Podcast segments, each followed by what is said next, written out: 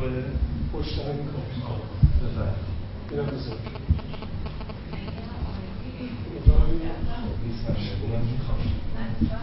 چند تاش از شما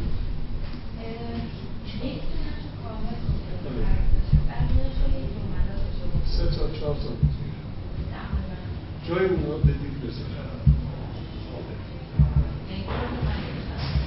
نه.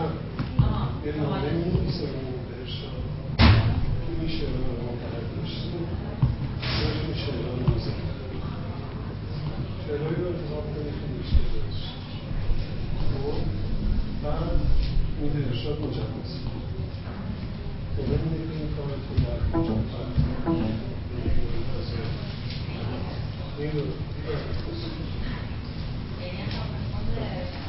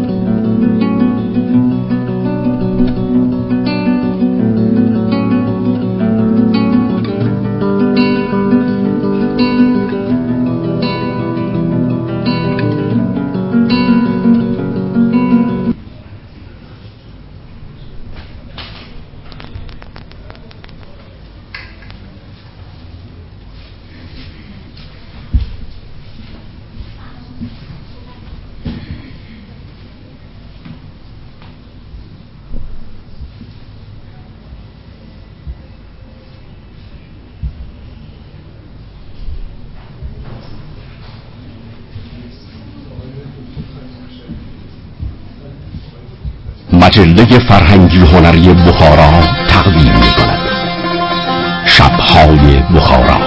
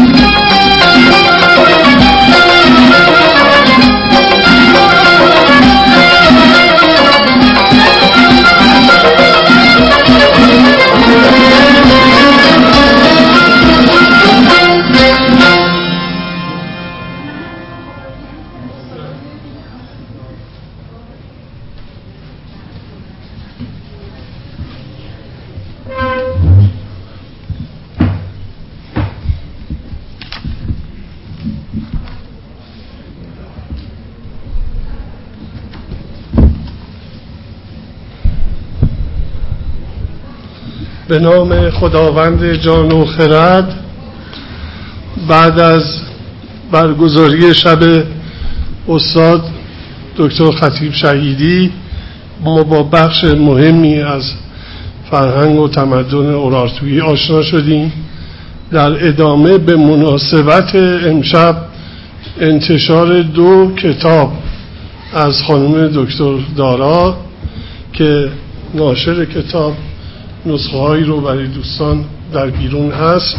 یکی کتیبه های هروگلیف اوراتویی در از ایران و یکم کتیبه های میخی اوراتویی از ایران که مناسبت این شب برای ما بوده است و گروهی از دوستان و استادان لطف کردن دعوت ما رو پذیرفتن که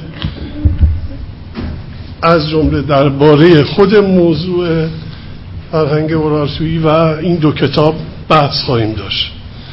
و پیام استاد خانم دکتر مریم دارا رو هم به انگلیسی و فارسی خواهیم شنید.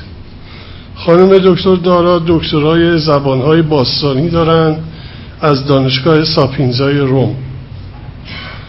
و عضو هیئت علمی پژوهشکده زبانشناسی پژوهشگاه میراث فرهنگی هستند که این دو کتاب دو تا از آثار ایشونه و مقالات دیگری که در کتاب شناسی کارهای ایشون هست.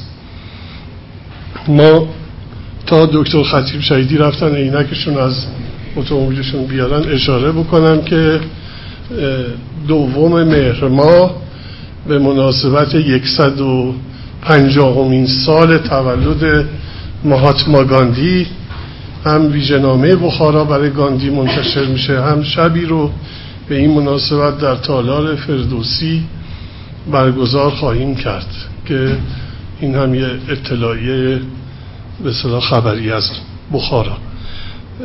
از استاد ارجمند جناب آقای دکتر خطیب شهیدی دعوت می‌کنم که تشریف بیارم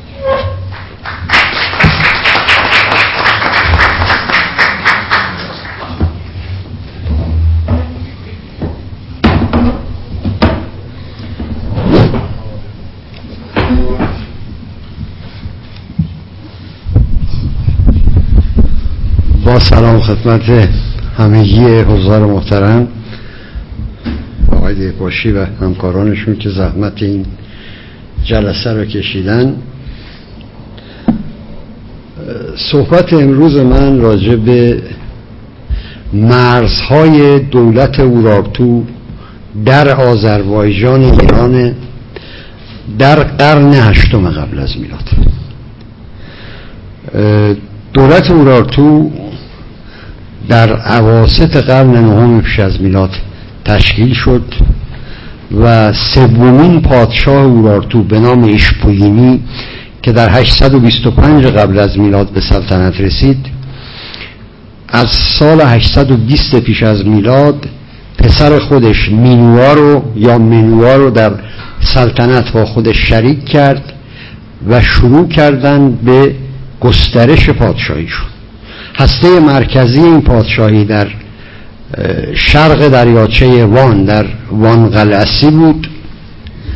که امروز به نام وان قلعسی مشهور اون زمان اسمش توشپا بود و اونا به روایتی در سه مسیر و به نظر من در دو مسیر شروع به لشکرکشی کردن یکی که رفتن به منطقه شمال رود عرس منطقه قفقاز به خصوص ارمنستان امروزی رو تسخیر کردند و به طرف ایران آمدن و آذربایجان غربی امروز رو می‌تونم بگم به طور کامل تصرف کردند. بخشهایی از شمال شرقی عراق رو هم تصرف کردند و حد فاصل 820 تا 810 که ایشپوینی مرد و سلطنت به پسرش مینوا رسید پادشاهی تو تقریبا در این منطقه شکل گرفت و بعد وسیله جانشینان اینها بعضا توسعه بیشتر پیدا کرد و در زمان پادشاهی ساردوری در آخر اواخر سلطنت اون از بدشانسی اون تیگلات پیلزر سوم پادشاه آشور تونست ارتش اورارتو رو شکست بده و به روایت تیگلات پیلزر حتی پایتخت اورارتو رو محاصره کرد و تصرف کرد و خرابی زیادی به بار آورد. این باعث شد که روسای اول پادشاه بعدی اورارتو مجبور شد هم پایتختش رو عوض کنه برد به توپراخ گله در نزدیکی البته همون وان غلسی و بعد تمامی مناطقی رو که سر به شورش برداشته بودن در حیطه پادشاهیش به گفته خودش با عرابه خودش مجددا تصرف بود. خب روسای اول در اواخر قرن هشتم قبل از میلاد از سارگون دوم پادشاه آشور شکست خورد و نقشه کشور اورارتو قطعا تغییر کرد. یعنی در قرن بعدی که قرن هفتم پیش از میلاد باشه اورارتو دیگه اون نقشه قبلی رو نداشت. ولی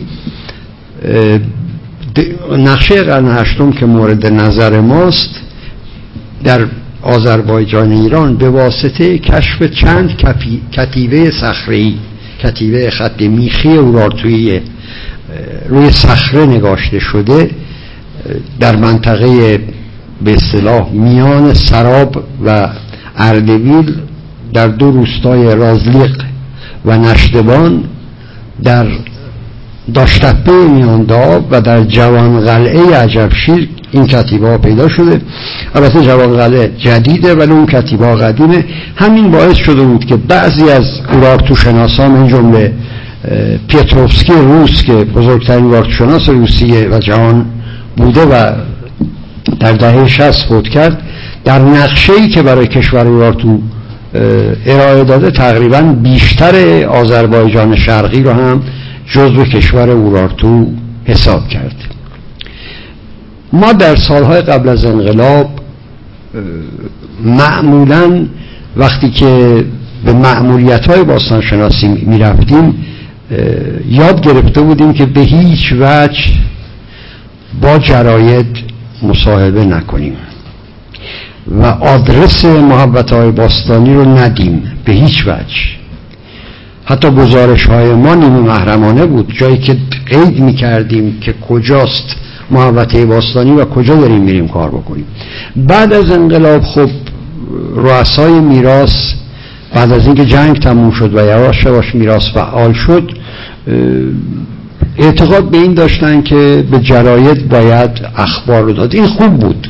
باعث می‌شد علاقمندان به تاریخ گذشته ایران و فرهنگ و تمدن و هنر گذشته ایران اطلاعاتی به دست بیارن. ولی متاسفانه قاچاقچی ها هم اطلاعات به دست می آوردن و آسیب زیادی به این آثار زده می‌شد چون فکر می‌کردن من باستانشناس وقتی میرم جایی کار کنم جایی است که گنج های بسیاری در اونجا پنهان من رفتم گنج در بیارم.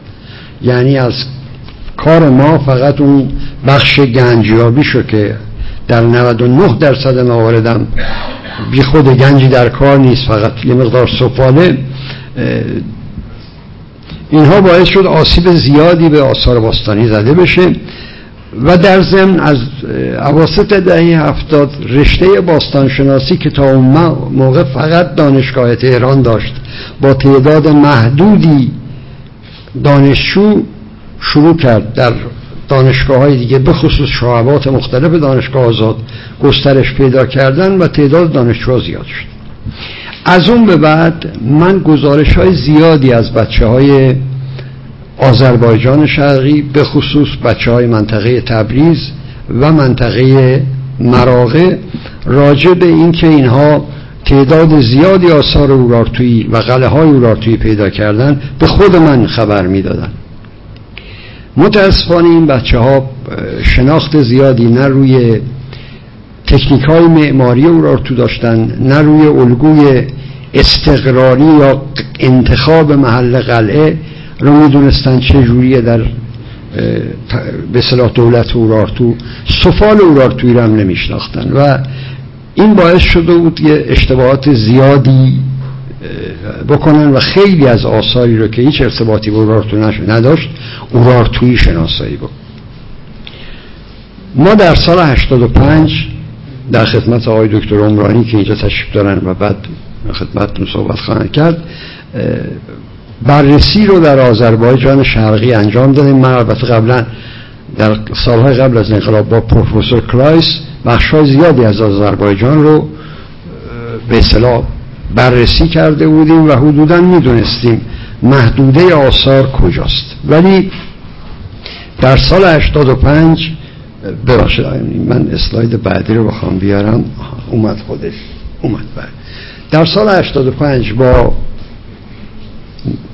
فکر بررسی این مناطق که توی مربع دیده میشه یعنی دشت تبریز و دشت مراغه یا بهتر بگم شمال کوه سهند و جنوب کوه سهند ما در تبریز مستقر شدیم و حدود یک ماهی بررسی جامعی رو انجام دادیم و من به این نتیجه رسیدم به طور دقیق که تمامی گزارش های دانشجوها و به خصوص گزارش هایی که بعضا بعضی از همکارای ما باستانشناسان با تجربه اورارتو رو تا لب دریای مازندران یا دریای خزر هم برده بودند.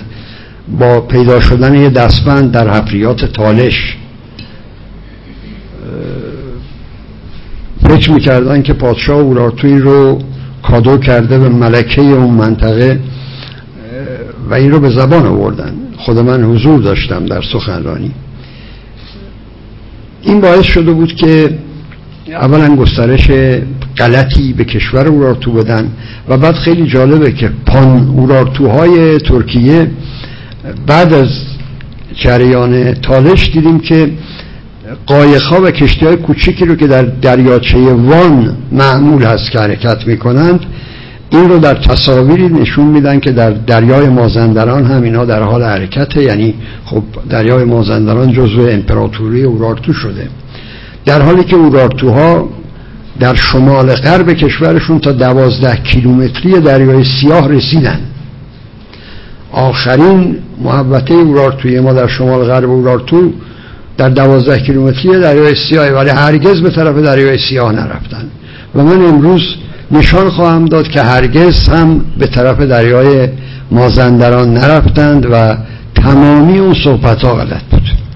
در بررسی که ما انجام دادیم یکی از مسائل جالب این آقای همین اینو من نمی‌دونم چجوری بکس خب در نزدیکی تبریز یه روستا هست به نام سردرود و این تابلو رو در اونجا من دیدم که سردرود رو به واسطه شباهت فونتیکی با ساردور یا ساردوری یکی از پادشاهان راکتو کردند. ساردور قلاسی و خیلی جالبه که معلوم مطالعه هم داشتن در تاریخ اورارتو چون نسبتش دادن به ساردوری دوم پادشاه اورارتو و کردن جزو مناطق اورارتویی که اصلا چنین چیزی واقعیت نداشت و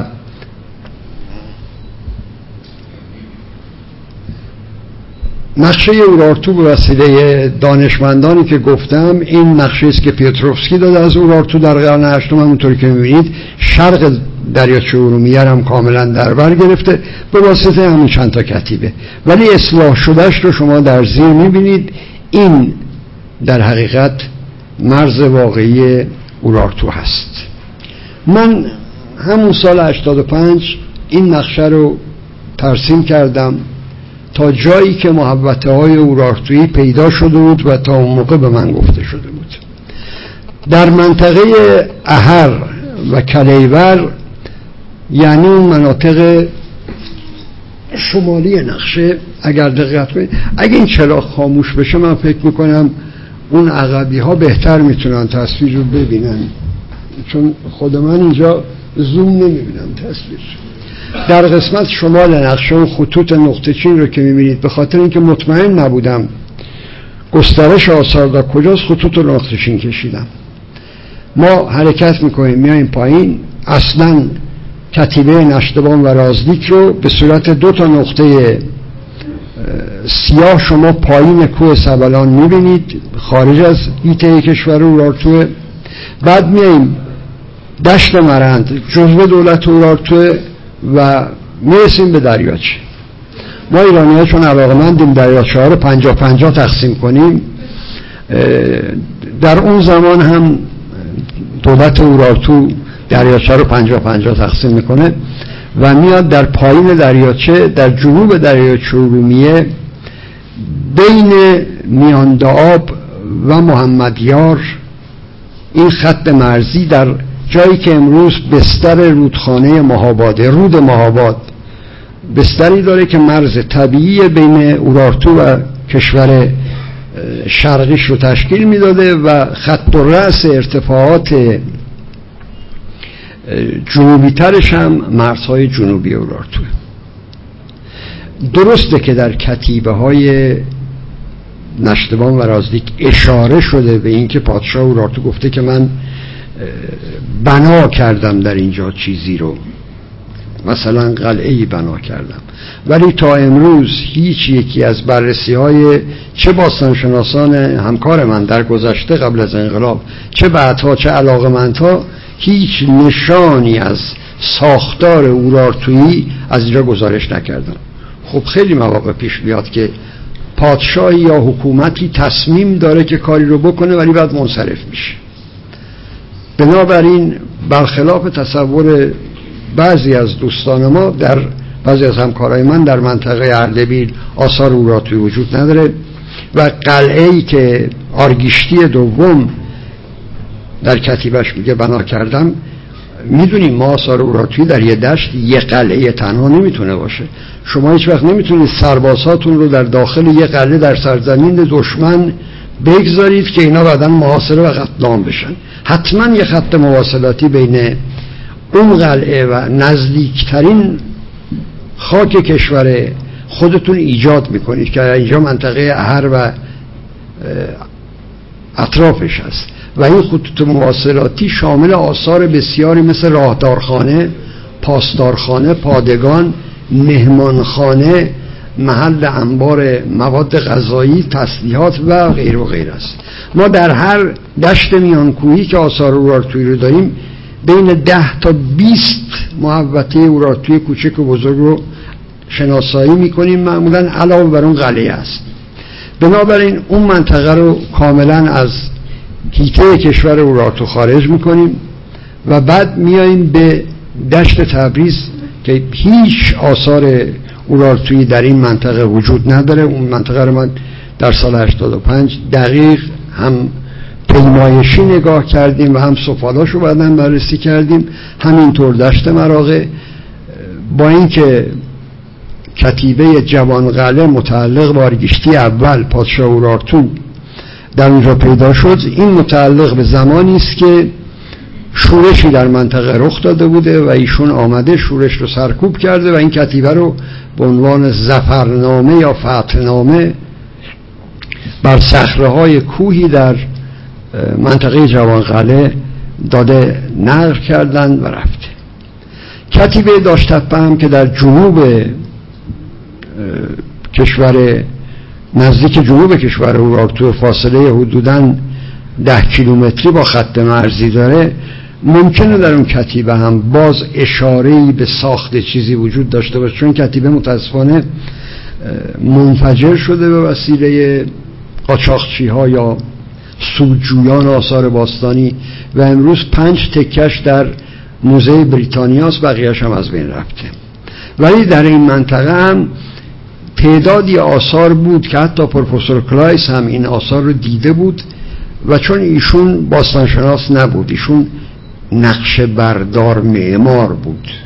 بنابراین اینها رو با علامت سوال ذکر می‌کنه جز آثار این داشتپه آثار دیگر رو در اون منطقه که بعد سفالش مورد مطالعه قرار گرفت و اورارتویی نبودنشون مسجل شد. بنابراین ما داشتپه رو هم در خارج از مرزهای اورارتو قرار میدیم و بعد می‌رسیم به اون خط جنوبی مرز که شامل منطقه دشت نقده و دشت اشنویه است و مهمترین اثر نگارشی اورارتو یعنی استل کلیشین در مرز نزدیکی مرز ایران عراق بر فرض ارتفاعات کوه زاگرس در اونجا قرار داشت و در ضمن جنوبی ترین قلعه اورارتویی به نام گرد سوره یا صوفیان در همین دشته و بالاخره محوطه قلاتگاه که قلعه بزرگی بوده در زمان ایشپوینی و منوا ساخته شده و بعد منوا باز اونجا بعدا بعد از اینکه سلطنت را از پدرش تحویل گرفته آمده و فعالیت در منطقه کرده و بعد به جانشینانش تحویل میده. من امیدوارم در همین روزهای آینده آزم اون منطقه بشم و مطالعاتی رو در همون غلاتگاه شروع کنم و امیدوارم با پیدا شدن یک کتیبه چون تا حالا از غلاتگاه دو تا کتیبه پیدا شده. خیلی مهمه. ما از بستام هم که بزرگترین قلعه اورارتویی و در نزدیکی ماکو یا قرزی الدین قرار داره. یک کتیبه کامل داریم و یک کتیبه یه مقدار تکه های ناقص یک کتیبه. ولی اینجا بدون حفاری اونجا ده سال دوازده سال به وسیله کلایس و سه چهار سال هم به وسیله خود من حفاری شد و کتیبه دیگه به دست نیومد ولی اینجا حفاری نشده دو تا کتیبه به دست اومده و اگر کتیبه به دست بیاد یه اتفاق مهم ممکنه بیفته. سارگون دوم در 714 پیش از میلاد وقتی حمله می‌کنه به کشور اورارتو این منطقه را در مینورده و ویرانی زیادی به بار میاره. الان بین دانشمندان اورارتو شناس بر سر جایابی مناطقی که سارگون اسم می‌بره اختلاف هست ولی به هر حال قلاتگاه جز یکی از اون مناطقی است که چه الهویی باشه که بعضی از دانشمندان بهش اعتقاد دارن. چه اویشه یا واسی باشه که دانشمندان دیگر اعتقاد دارن در حال هر دو تا اینا به وسیله سارگون مورد قارت و تخریب قرار گرفت و امیدوارم در کارهایی که در آینده خواهیم کرد از جست مدرکی پیدا بشه که اسم این منطقه مشخص بشه. ما ما حداقل از میان صدها اسمی که سارگون برده به جز پایتختش که از اونجا حرکت کرده خورساباد بتونیم دست بذاریم روی نقطه بگیم اینجا دقیقا اون نقطه است که سارگون میگه در کتیبش در نامه‌ای که به خدای آشور نوشته ازش اسم می‌بره و از اونجا شروع بکنیم به شناسایی جاهای دیگه ای که این پادشاه رو اسم بره به هر حال بعد از حمله ایشون نقشه او را تو قطعا عوض میشه. بررسی ها و فعالیت های ما در آینده ممکنه به ما اجازه بده که نقشه کشور اورارتو رو در قرن هفتم قبل از میلاد دوباره ترسیم کنیم و احتمالا این بار دشت اشنویه و منطقه ارومیه رو باید از ساختار کشور اورارتو حذف کنیم چون جای تعجب داره که تا امروز از منطقه ارومیه و اشنویه که کتیبای زیادی تا حالا پیدا شده کتیبای اورارتو زیادی حتی یک مورد هم به جانشینان روسای اول پادشاهی که از سارگون شکست خورد تعلق نداره. همه به قبل به قرن هشتم و اواخر قرن نهم پیش از میلاد تعلق دارن و این چیز عجیبیه که سه چهار پادشاه بعدی هیچ نشانه از خودشون کتیبه در این منطقه به جای نگذاشته باشن. ببخشید که مزاحم شدم و سرتون رو به برده بودم. امیدوارم که مفید براتون واقع شده باشه.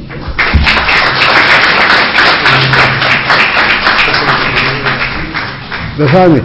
آقای دکتر من یک پیشنهاد دارم. با توجه که من خودم همون علاقه منطقه مقابات و خوشنویه بله. و پیرانشهر و رقص و قرون سوزنورد و چون تا پژوهشگری که هم گشتم تلاتشها رو من رفتم با شنبان یک پیشنهاد کمک که شما هر وقت خواستید تشریف من یک نفر بومی و بلد و پژوهشگر در منطقه رو به شما معرفی می‌کنم که با شما هماهنگ بشن که چون به خاطر منطقه اهلیت دارن و بعضی هم حداقل واسه طبق قول شما یا مرسوم زیر خاکی پیدا کردن ای به کمک کنید جاهایی که حداقل در مکتوبات یا در افکار می‌تونه بتونید در واقع در اونجا با نگاه علمی و من می‌تونم تو چند سال بعدا به شما معرفی هیچ اشکال نداره. اگه اون شخص سابقه حفاری قاچاق نداشته باشه و این کار نباشه به هر حال هیچ مشکلی نیست با ما همراهی کنه و خوشحال میشه البته خود منم از تقریبا چهل سال پیش که کتیبه یا استر مرگ کاروان رو در اون منطقه اشنویه پیدا کردم. تا امروز تو منطقه کار کردم و مقدار زیادی آشنایی به جغرافی های منطقه دارم. اصولا ما ایرانی ها چون مال اون منطقه هستیم جغرافی های منطقه رو باید خوب بلد باشیم. چیزی که همکاران فرنگی ما نمی‌دونن. ببینید این کوه سهند رو شما در این نقشه می‌بینید. البته جلوی من خیلی واضحه این پشت اون وضوح رو نداره. کوه سهند وقتی تو نقشه نگاه می‌کنید بله یه کوه با قله ای که به نظر میاد نوک برجسته و تیزی داره. ولی در واقعیت چنین چیزی نیست. من آذری تا امروز قله سهند رو هرگز ندیدم. فکر می‌کنم کسی هم دیده باشه قله سهند. چون سهند یک قله نداره. سهند یک کوه نیست. تو نقشه به نظر یک کوه میاد. ولی ده ها کوه تعداد زیادی دره های میانکوهیه و سارگون در میگه من در کوه اوآوش با ارتش روسای اول جنگ کردم و شکستش دادم و او سوار مادیان شد و گریخت. همه دانشمندا کوه اوآوش رو با سهند برابر کردند. اون میگه که قله این کوه مثل خنجر تیز بود.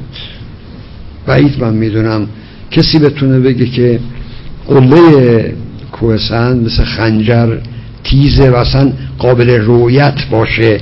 برای کسی که به اون بالا نرفته. چون خودش میگه. میگه گریخت و تعقیبش نکردیم چون منطقه کوهستانی بود. چجوری قله رو دیده؟ جای تعجب داره. اینه که به هر حال همکارای من که باستان شناسایی که اینجا حضور دارن می‌دونن. علل اصول ما در منطقه که کار می‌کنیم باید به جغرافی های طبیعیش تسلط داشته باشیم. والا خوشبختانه بالاخره خانم دکتر دارا با تکمیل تخصصشون در زمینه اورارتو کمک بزرگی شدن به کار اورارتو شناسانی مثل من. چون ما وقتی آثار نوشتاری کشف می‌کردیم باید صبر می‌کردیم باید خبر می‌دادیم به همکاران اروپاییمون. دعوتنامه میفرستادیم. خب هممون می‌دونیم که در سالهای بعد از انقلاب دعوتنامه فرستادن برای خارجی ها چندان راحت هم نیست و زمان می‌برد تا بیان. و من باستانشناس خطشناس نیستم تخصصم نیست. بنابراین کنجکاو باید میموندم که این چیه و به کی تعلق داره تا یه کسی که این کار است بیاد خانم دکتر دارا خوشبختانه این تخصص رو به طور کامل حفظ کردن و بسیار هم فعال هستن با اینکه خیلی جوونن. البته میبخشید دیگه. خیلی جوونن به نسبت من پیرمرد و امیدوارم که روز به روز آثار بهتر و بیشتری از اون ازشون ببینیم. تا حالا این کتابایی که چاپ کردن مقالاتشون من در جریان کامل هستم و مطمئنا این کتاب و هر دو البته ارزش زیادی داره به خصوص این برای پژوهشگران و علاقمندان اورارتوشون ما حدود چارده کتیبه رسمی اورارتویی تا شده در ایران و بد نیست که بدونیم اینا به چه کدوم پادشاهان رو تعلق داره و کجا پیدا شده و بالاخره متنش چه چیزی رو بیان می‌کنه و ایشون این زحمت رو کشیدن و امیدوارم که موفق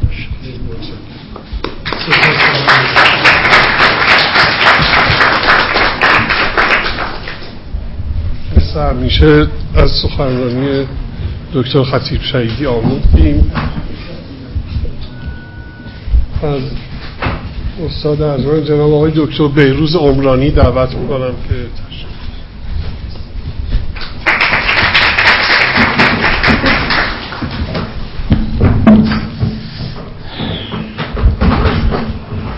بسم الله الرحمن الرحیم. این پاور من اگه دوستان بیارند عرض سلام و احترام دارم خدمت حضار محترم. تشکر ویژه دارم از خانه هنرمندان و جناب دهباشی که این فرصت رو به من دادن و آقای دکتر معیک که هماهنگی لازم رو کردند. آقای این پاور اگه بیارن ببخشید.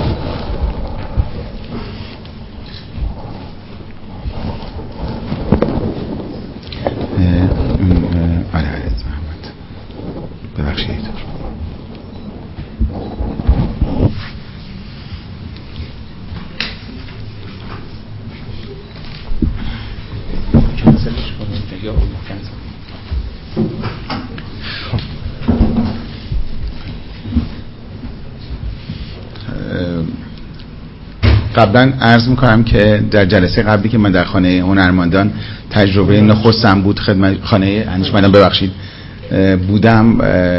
من رسد به مناسبت جناب یاد جناب آقای دوتا خطیب شهیدی که افتخار این دارم که شاگردشون بودم برگزار شده و صحبت هایی که اینجا ارائه بشه قطعا به عنوان شاگرد آقای دوتا خطیب شهیدی داره ارائه میشه و همکار سرکار خانم دکتر دارا که من در پژوهشگاه در خدمتشون بودم.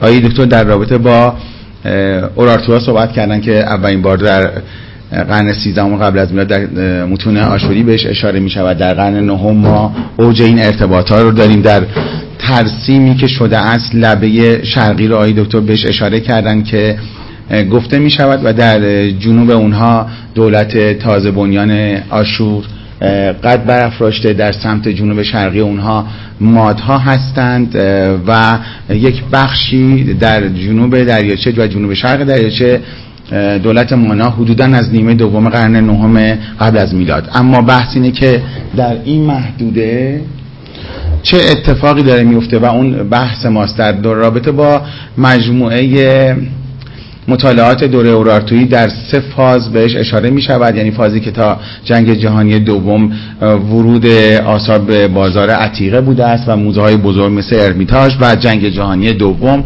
و مطالعاتی که بعد در حقیقت در رابطه با مجموعه شمال غرب ایران داره رقم می‌خوره. ما اورارتوها رو با ویژگی های معماریشون با گوردخمه هاشون با سفال های سیغلی و قرمز داغدارشون می‌شناسیم که گفته می شود از بانیان ساخت قلعه های بزرگی هستن با بلوک های بزرگ که در حقیقت به صورت خشکچین داره کار می شود و نمونه های اونها مجموعه است که در بستام توسط آقای کلایس از 1970 در چندین فصل کار میشه. از روسای دوم مربوط به اواخر قرن هشتم قبل از میلاد یا مجموعه که در آلتین تپه شناخته می شود که این سیر تحولی در رابطه با ساختار معماریشون می‌بینیم از بلوک های ساده تا بلوک های نسبتا پاکتراش.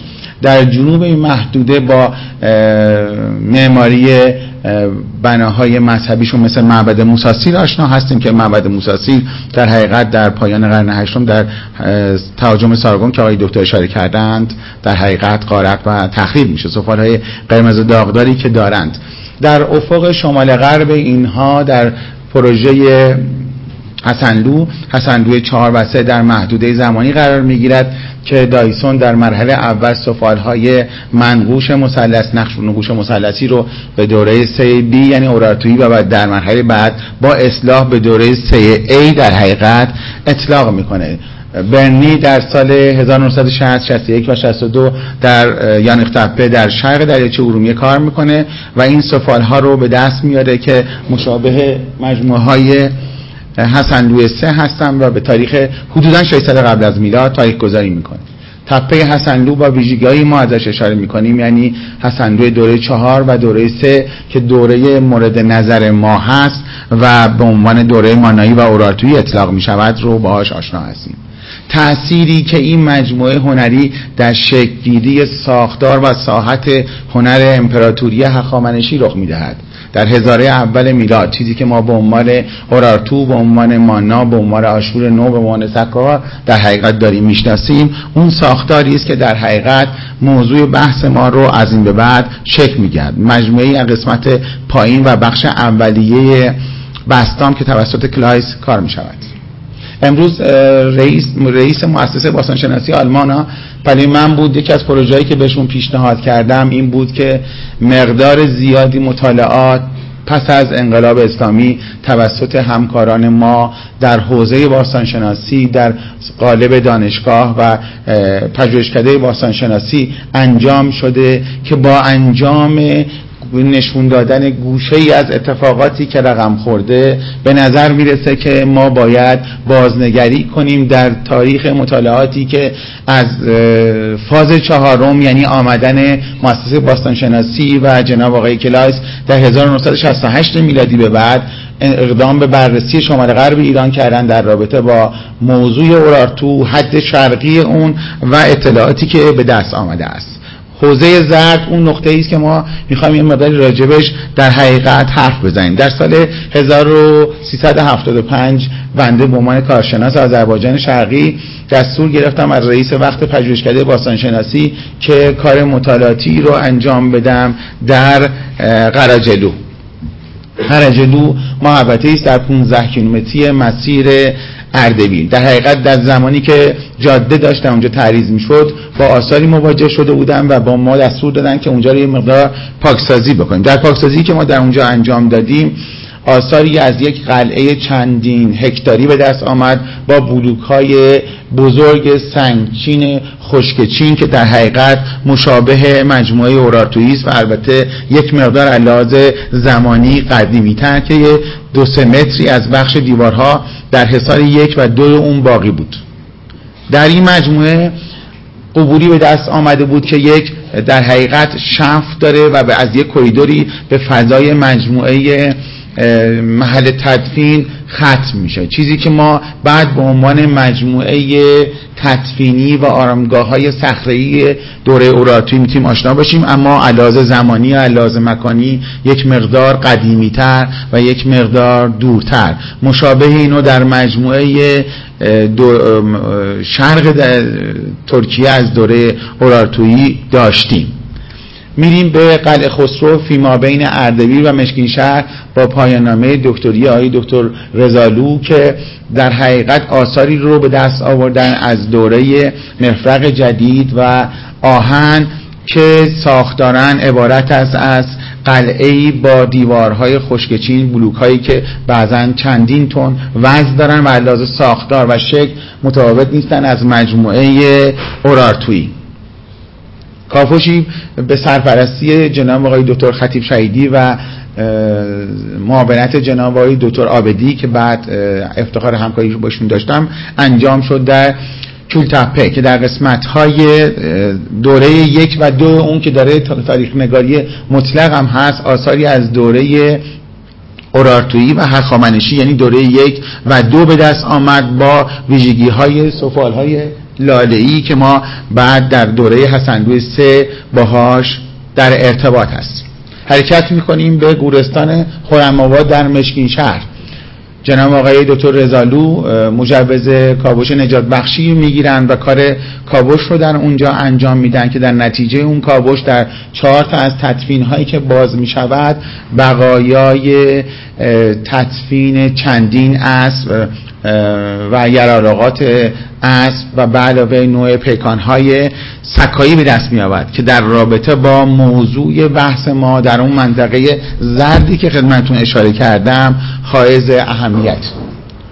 بوینیوغون در نیل در قسمت شرقی سلام و غرب اردبیل در مسیر در حقیقت توسط آقای دکتر پورفرش کار می شود و آثاری رو به دست می دهد که این آثار در محدوده زمان مورد مطالعه ما اواخر نیمه اول هزار اول و قسمت اولی نیمه دوم هزار اول قبل از میلاد هست.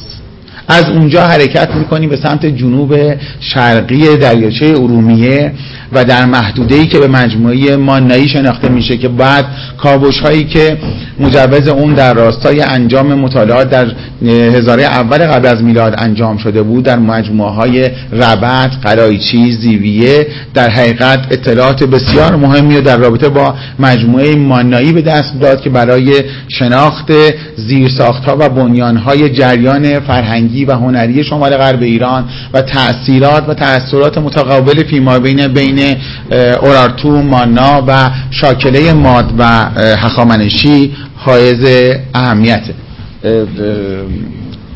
جسارت من چون این ترددات پیوسته انجام میشه من لحظاتی به حضرتی جسارت ببخشید بعد و بقایای کاری که توسط جناب آقای کارگر در زمان تصدیگری من در آذربایجان غربی در قلایچی بوکان انجام شد که آثار مهمی را از مجموعه دوره مانایی به دست آورد. در سال 1364 در اسنای اوج جنگ تحمیلی و شرایطی که منطقه کردستان داشت آقای یغمایی به منطقه اعزام می‌شوند. قلایچی و بقایای کتیبه هایی رو به دست میارن که این کتیبه ها بعد از قسمت های وصالی شده که به هم ارساق میشه مورد مطالعه قرار می‌گیره و حاوی خط و زبان آرامیز از دوره مانایی اتفاقاتی که در ربط افتاد و بقایای کارهایی که در بویژه در رابطه با آجرهای لعابدار به دست آمدد و قیاسهای اون و مقایساتی که اون با مجموعه های آشور نو شده است در رابطه با شناخت مجموعه هزار اول ما و این تاثیرات متقابل می‌تونه حائز اهمیت باشه. میریم به 45 کیلومتری جنوب شرقی دشت مراغه که آقای دکتر یک بخشایی از اون رو اشاره کردن با گویجقله مراغه آشنا میشیم محبته و قلعه چندین هکتاری که در اون بقایای معماری صخره‌ای وجود دارد و در اون منطقه‌ای که به عنوان فلش شده است در حقیقت شفتی است که به یک گوردخمه ختم میشه و اگر شاکله اون رو مقایسه کنیم با اون چیزی که در قرجلو به دست آمده است از حدود 100 و 200 سال حداقل در ساختاری قدیمی‌تر نشون میده که ما چیزی که به عنوان اورارتو می‌شناسیم در حقیقت پیش از آنکه پای اورارتوها در حدوداً 800 ده 815 قبل از میاد به شمال غرب باز باشد. این آثار و این هنر معماری رو در حقیقت ما آشنا بودیم و به نظر می‌رسه باهاش کار کردیم. درگاه شرقی اونجا طرح بازسازی اونجا این قسمتی که در حقیقت فلش زده شده است قسمت پرتگاه هست که به اون درگاه ختم میشه. همجواری اون با محل گور و پلکان هایی که ایجاد شده است که احتمالا در حقیقت بیس و ساختار دیوار دفاعی بوده است که درگاه رو احاطه می‌کرده و از اونجا به قلعه وارد می‌شدن. طرح بازسازی که برای اونها ما متصور شده ایم و برمیگردیم به موضوع کتیبه های اورارتویی. و کتیبه جوان قلعه از زمان آرگیشتی اول. متاسفانه کم درایتی ما در حفظ میراث فرهنگی به ویژه در یکی دو دهه گذشته منجر به این شده که بخش زیادی از آثار تخریب بشه و این ناشی از عدم توانایی ما بوده سودجویی بوده و تصوراتی که متاسفانه متصور بوده است. در صفحه فکر می‌کنم 45 یا 46 کتاب سرکار خانم دکتر دارا اشاره می شود به کتیبه جوان قلعه و اینکه اون متنش خوانده می شود و متاسفانه بخش زیادیش از اون در این قسمت ها در حقیقت دستخوش تخریب شد بله اگر این کتیبه اونجوری که مثل روز اولش در اختیار خانم دکتر دارا بود یعنی این تصویری که ملاحظه می‌کنین شاید در رابطه با قرائت کتیبه می‌تونست به ایشون کمک بیشتری بکنه. خدمت شما عرض شود که این دو تا کتاب که یک بخشیش به عنوان کار موظفی سال 1394 سرکار خانم دکتر دارا به عنوان همکار من در پژوهشکده زبانشناسی کتیبه و متون انجام شده است. کار بسیار شایسته در خور توجهی است و به ما به علاوه کارهایی که در گذشته با عنوان تمدن اوراتو توسط جناب آقای دکتر خطیب شهیدی استادم و زبان اوراتو و کارهای دیگه و نشستهای متعددی که برگزار شده است در حقیقت به ما این کمک رو خواهد کرد که ما بتونیم این ساختار و ساحت جریان هنری در شمال غرب ایران رو با ساختار اورارتوها، ماناها، سکاها، آشوریها در حقیقت و مادها مورد ارزیابی قرار بدیم و بتونیم بر اساس اونها این سیر تحولی و این جریانی که منتج می شود به هنر هخامنشی رو در حقیقت ترسیم بکنیم. امیدوارم که بتونیم کارهایی از این دست رو پیوسته و کرارن انجام بدیم و این چیزی که در حقیقت ساحت معماری رو ما رو حتی تا امروز هم شکل داده یعنی حرکت از فضای باز به فضای نیمه باز و فضای بسته یعنی ایوان ها یعنی چیزی که ما در مجموعه آرامگاهی این دوره به بعد در حقیقت می‌بینیم یا چیزی که ما به عنوان درگاه مجموعه هخامنشی می‌بینیم و ما اون رو در مجموعه مانایی اورارتویی و سپس در درگاه هخامنشی دیدیم. چیزی است که این سیر تحول و ساختار و ساحت رو در مجموعه دوره هخامنشی آورد و آوردگاه اون در حقیقت ماحصل نزاع درگیری ها همسایگی و همجواری این مجموعه هایی بود که یک بخشیش رو ما به شما اشاره کردیم. در زمینه کتیبه ها با اورارتوها آشنا کردیم و اون چیزی که ما با عنوان دوره هخامنشی در حقیقت در 559 بهش اشاره می‌کنیم در شروع دوره هخامنشی در حقیقت در شمال غرب ایران این رقمش حداقل به 800 قبل از میلاد است و یه مقدار شاید نیاز به این داره که ما دوره تاریخی اون رو در شمال غرب ایران دستخوش بازنگری قرار بده. و به عکس اون چیزی که بعضی از محققین دوره بعد از هخامنشی به ما رو به عنوان دوره اصر آهن چهار خطاب می‌کنند. اصر آهن چهار ما داریم در کتیبه های شیشه رازلیق نشبان جوانقره در رابطه با نامجای ها صحبت می‌کنیم در رابطه با رودها صحبت می‌کنیم در رابطه با قلعه ها و شهرها صحبت می‌کنیم و این به این معنی است که ما باید حداقل در این منطقه ساختار رو علاوه مجموعه تاریخیمون به یه دو سه صده عقبتر ببریم. اینکه رابط به صورت مستقیم در اون چیزی که اشاره می شود در پارسوها آمده است و ارتباط برقرار کردن با اورارتوها یا نه به عکس اون چیزی که گفته می شود که احتمالا از مادها گرفتن در زمین های هنری و تونستن ساختار هنری خودشون رو شکل بدن چیز بسیار مهمی است و پرداختن به اینها و اینکه متاسفانه ناشی از جهل و سهرنگاری کتیبه های ما مثل کتیبه های رازدیق و نشبان و کلشین مورد بیمهری ما قرار میگه و ما با دست خودمون بخشی از تاریخ خودمون و هویت خودمون و شناسنامه خودمون رو مخدوش می‌کنیم چیزی است که متاسفانه امروز درگیرش هستیم. و هر دقیقی در خاتمه این است که وجود کتیبه های رازلیق و نشبان در منطقه راس شیشه و سقندل در پایین جوان قله و در جنوب شرقی تاشتپه از دوره منوها در حقیقت این اشاره رو با می‌کنه که می‌تونیم با بررسی بیشتر و انجام مطالعات بیشتر که نمونهش کاری بوده که سرکار خانم دکتر دارا همکار من انجام داده و آقای دکتر اشاره کردن که ایشون خیلی جوان هستن اما من چون با سن خودم ارزیابی می‌کنم میگم یک مقدار جوان هستن و انشالله برایشون آرزوی موفقیت می‌کنیم. مرسی. اگر سوالی هست. سوالی هست بفرمایید. من ممنونم مرسی. یه سوال هست. بله.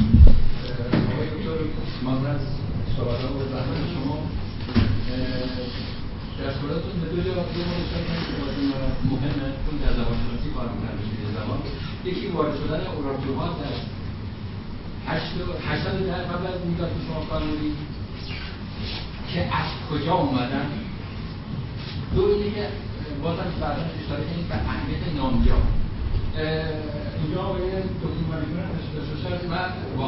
تشریف دارید. بله با یادآوری این منبع که سال 63 آقایی که مشاهد اسم امادین دولتشاهی کتابی نوشتن به اسم کوههای ناشناخته اوستا یا جغرافی غرب ایران که با اون منطقی خودشون داشتن که مثلا کتاب محدود موند حالا می‌تونیم در حوزه آکادمی چهار شد و با اون سیر تطور واژه به این نتیجه رسون- میرسوندن که اوراکتو البته ما مثلا با علامت هم کرد هستم. اورا در حال یعنی اونجا. شکل ظاهر قضیه. طور یا طوری یعنی قهر کردن یا عصبانی شدن. که منصوب میگن به اینکه فریدون عرستایی یا شاهنامه که سه فرزندشون باشن که در واقع ایران مرکزی رو میدن به ایرج. دو پسر دیگرشون سام و تو عصبانی میشن و به خود تو قهر می‌کنه و میره. این توجیه در واقع با توجه به اردیبهشتیشت شاهنامه در واقع تحلیل واژگانی نامجای اورارتوها یا جغرافی نامجا بوده که خواستم در بعد از سی سال از بیشتر از سی از تعریف و فوت این نویسنده یا مثلا معلف گذشته مخاطب نظر کارشناسا و خب دیگه داشتر واسه بودن که من در واقع واگویی هستم نه پذیرنده این نوع نگاه با اینه که شما اهمیت دادین به نامجا خدمت شما عرض که سوال شما یه ذره حالت پاسخش بیشتر بود یعنی جوابی بود. بهتر من سوال بکنم شما جواب بدی. من در رابطه با مسیر نگفتم الان راجعش صحبت نمی‌کنم که جای بحث بسیار هست من راجع این صحبت کردم که کتیبه داشتپه و کلشین میگه ما حدوداً قسمت های کلشین بله، چشم. بله. این اعراب جامعه خب بله سنگ قبر سبز. بله خدمت شما عرض شود که در تو جایی صحبت نکردم در واقع این واژهه من فکر می‌کنم آقای دکتر مریزاده استاد ما هستن ایشون راجع بهش صحبت بکنه و سوال شما خیلی بزرگ بود. من نتونستم یه جایی شد بزنم. تا بله. سوال نگفتم از کجا باشم. گفتم وارد شدن. حالا بذارید ورودش محلش مجهول باشه انشالله بقیه کار بکنم و ما در خدمتشون باشیم. خیلی متشکرم. مرسی. دست شما هستم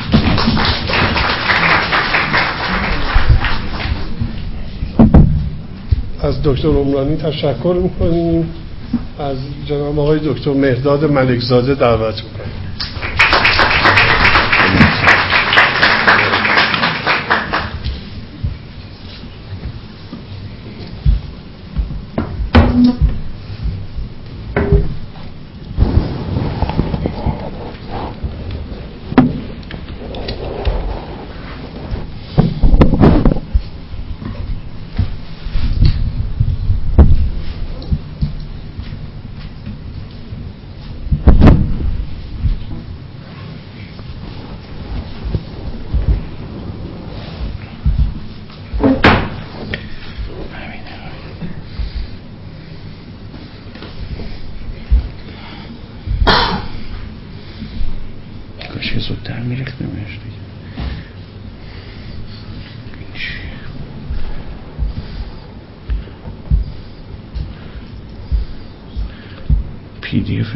افتون رمز میخواد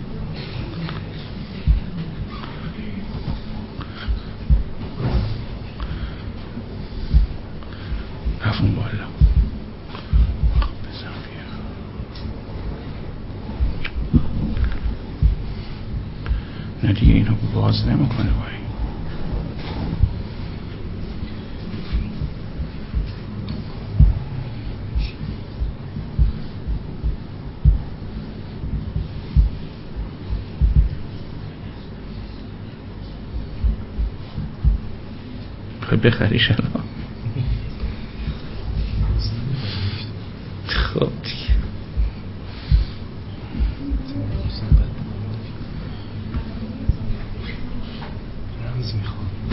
آخه چطور ممکنه؟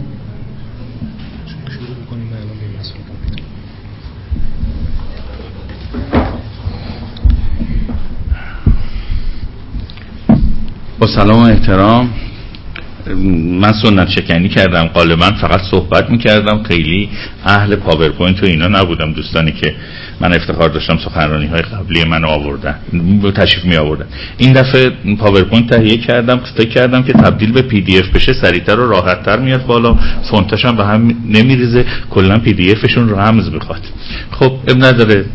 باز به صلاح ناچارم فقط صحبت کنم. شما هم ناچارین که فقط حوصله کنین حرفامو گوش بدین. گرچه که سوادم به شکل بصری اونجا بود.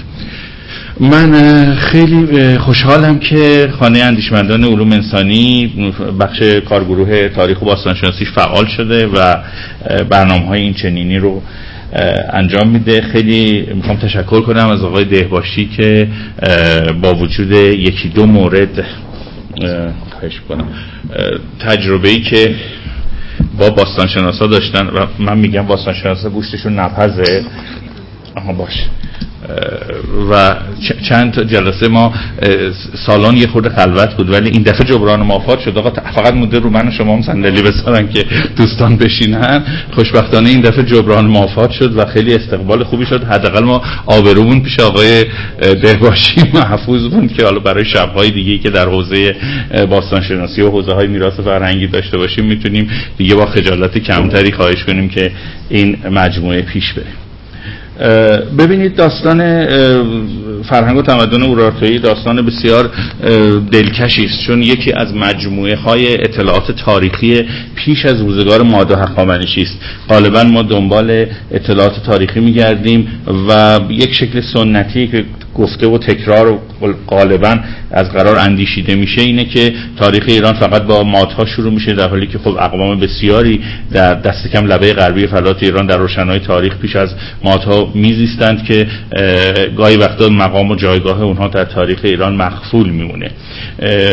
ایلامی ها از همه مهمترن و در لبه غربی فلات ایران شاید از جنوب به شمال می‌تونیم از کاسی ها و کوتی ها و لولوبی ها نام ببریم و هوری ها که از دل هوری ها عنصر قومی و زبانی هوری است که پادشاهی اورارتو ظاهر میشه. مسقط و رأس اورارتوها رو در آناتولی شرقی میپندارن و با قلمرویی که اونها در ایران کنونی پیدا می‌کنن عنوان صحبت من این بود اگر بتونیم موفق بشیم این مجموعه تصاویر رو هم ببینیم که از می‌خواستم از واپسین روزهای امپراتوری اورارتو صحبت کنم و باستانشناسی پسا اورارتویی یک سنتی در مجامع علمی و فرهنگی غرب به وجود اومده به ویژه بعد از انقلاب اسلامی که یک چند مدتی پژوهشگران غربی ارتباطشون رو با ایران به شکل اینکه حضور دائمی و به صلاح ارتباطشون با ماده تحقیق رو از دست دادن. همزمان در فلسفه علم به ویژه در فلسفه علوم انسانی چند تا مکتب جدید زاده شد که هم مقام خودش رو به ساختار شکنی شالوده شکنی دیکانسترکت کردن اطلاعات پیشین و بازنویسی و بازخانی و روایت دوباره اطلاعات همه خودش رو مصروف این می‌کرد.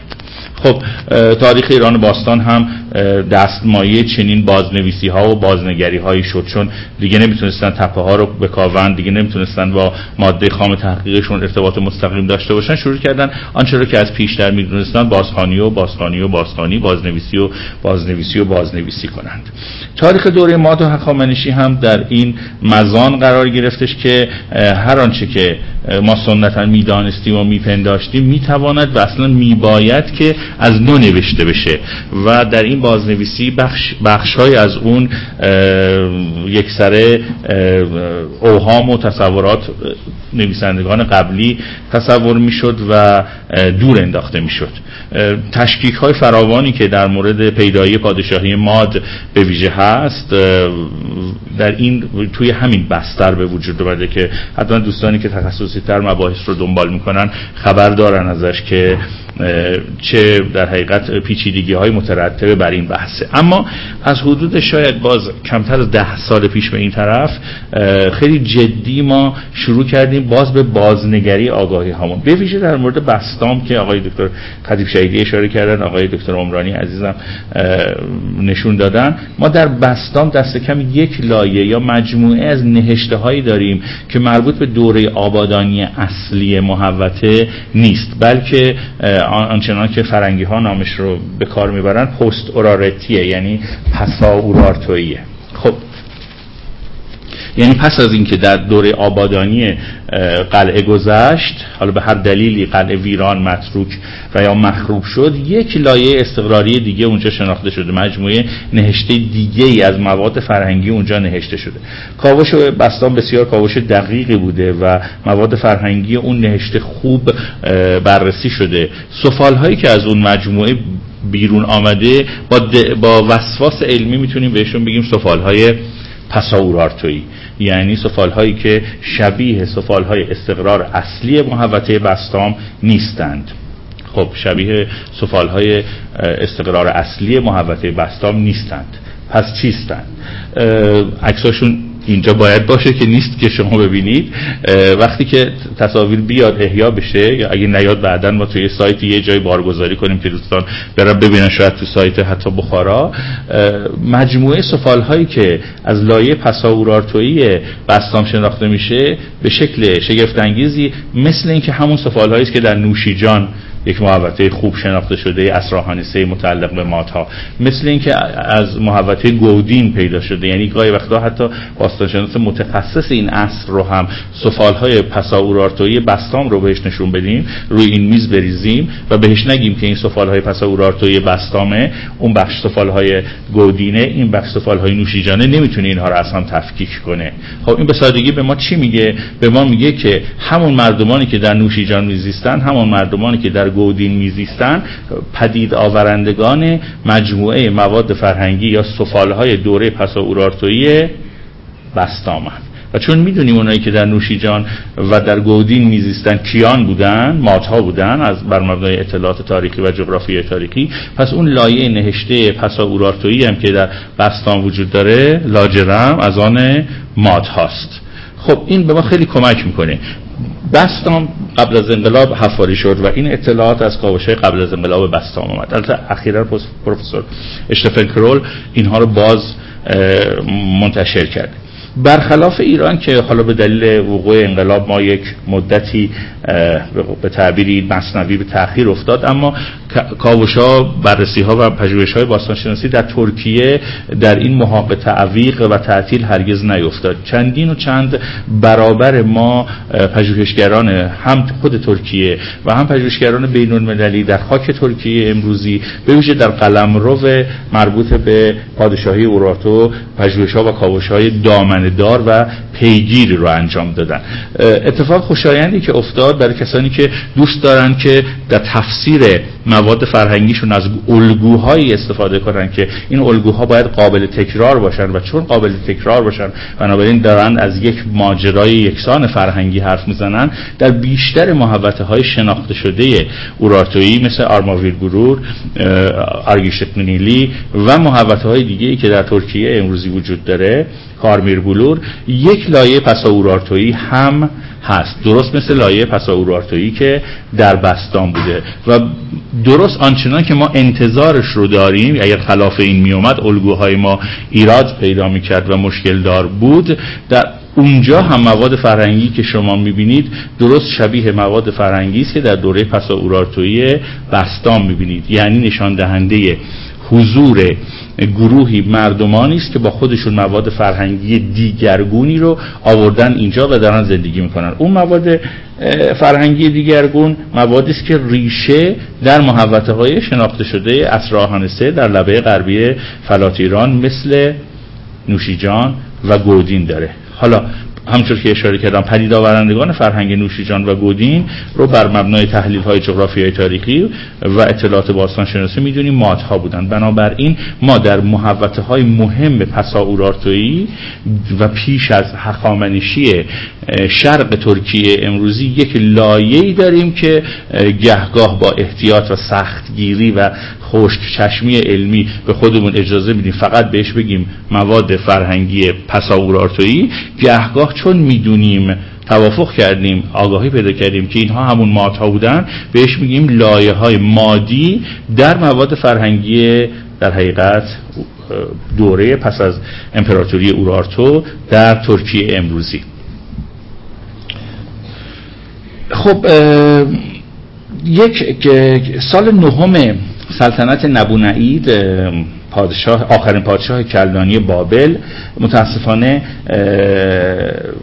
وقایع نامه که از اون سال هستش شکسته است و بخش های خیلی خوبی از اون قابل خوندن نیست. اما چیز جالبی در اون نوشته شده. خب بر مبنای تحلیل تحلیل های تقویمی می‌دونیم این سال نهم سلطنت نبونید سال اه، 547 قبل از میلاده.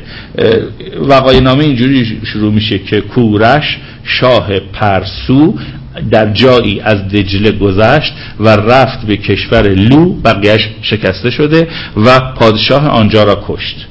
خب سنتا پژوهشگرا بازسازی که می‌کردن طبیعی ترین بازسازی این بود که این لو چون می‌دونستن که بر مبنای اطلاعاتی هرودوت و کتسیاس و بیشترینه مو- مورخین دیگر یونانی هم در اختیار ما قرار داده بودند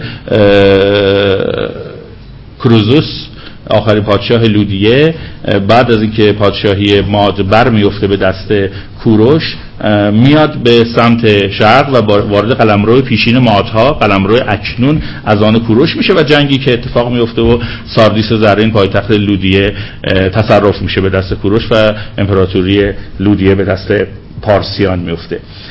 در بازسازی کلمه لودیه یعنی اون لوش که وجود داره پیش از این کمتر تشکیکی بود. تا اینکه یکی از پژوهشگران امروزی پروفسور رابرت رولینگر از اه، دانشگاه اه، ماینز یک بازسازی دیگه پیشنهاد می‌کنه. میگه مجموعه علائمی رو که پیش از این لو خونده می‌شد می‌توان او هم خوند و به احیای مجموعه علائم به عوض مجموعه علائم اینا همه عکساش بود ها. مجموعه علائم لودیه به مجموعه علائم اورشتو که تلفظ بابلی اورارتوه توجه می‌کنه. به تعبیر رولینگر کوروش از دجله میگذرد و می‌رود به سراغ اورارتو. در حالی که ما توقع داشتیم که و داریم و برخلاف رولینگر میپنداریم که همون لودیه درسته. اما رولینگر میگه که الان در سال 547 قبل از میلاد هنوز اورارتوی وجود داره که کوروش میره به سراغ اورارتو. اگر این پیشنهاد رولینگ رو بپذیریم باید تقریبا تمامی آگاهی های منابع تاریخی قدیمی رو که میگن در فاصله سالهای 590 تا 585 قبل از میلاد به مدت 5 سال مادها و لو- لودیها در کرانه روده هالوس با هم دیگه جنگیده بودن رو کتمان کنیم. اول این رو باید کتمان کنیم. که خب شاید کتمان کردن نوشته تاریخی خیلی سخت نباشه. یه هرودوتی بوده؟ خب قصه می‌گفته کتزیاسی بوده از اون قصه بیشتر می‌گفته. اینا رو شاید بشه با به صدا تحلیل انتقادی متن ادله در درستی یا نادرستیش بیاریم. اما سر باستانشناسی نمیشه کلاه گذاشت. یعنی شما نمی‌تونید جعل کنید و مواد فرهنگی مربوط به دوره پسا اورارتویی مادی رو در محوطه های آناتولی ندیده بگیرید. بنابراین با وجود اینکه گهگاه همکاران فرنگی ما مت... نوک مته رو به دل خشخاش می‌ذارن و می‌خوان حرف های جدید بزنن و بعضا هم در بعضی از مجامع آکادمیکی پذیرفته میشه اما درست مثل این که فقط یک روی سکه رو می‌بینن.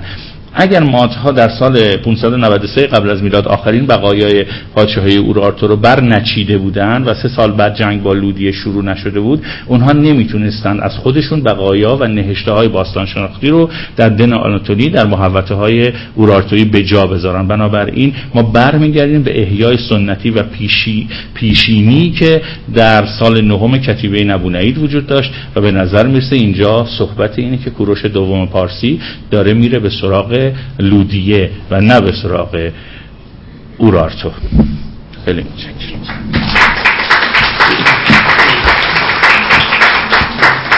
خیلی متشکرم. همونطور که دکتر ملک زاده گفتن این تصاویر رو متن سخنرانیشون امشب در سایت بخارا قابل دسترسی خواهید بود.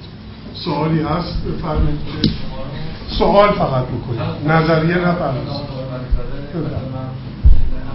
از یک هواشناسی که آقای زهودانی گفتن به من می‌تونید واقع یا میشه یا جاش هست که به هواشناسی مافرات واژه مطالعه شناسی اینجوری روش شناسی باز بشه یا- اه، ببینید من زبانشناسی رو دوست دارم اما زبانشناس حرفه‌ای نیستم. فکر می‌کنم که پاسخ شما رو خانم دکتر دارا می‌تونن به شکل خیلی بهتری بدن. مثل که رفتن فرار کرد نه آره. بله.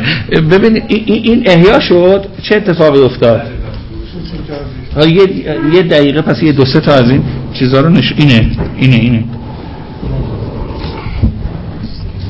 حداقل چند تا از اسلایدها رو نشون بدم. نداریش که. این چیه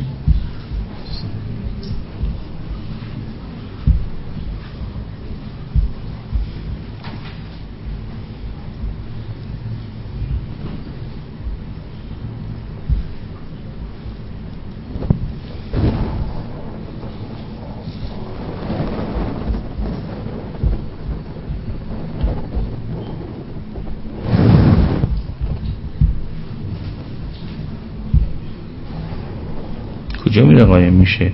کپیش می‌کنی میره یه جای قایم میشه از رو همین اجرا کن.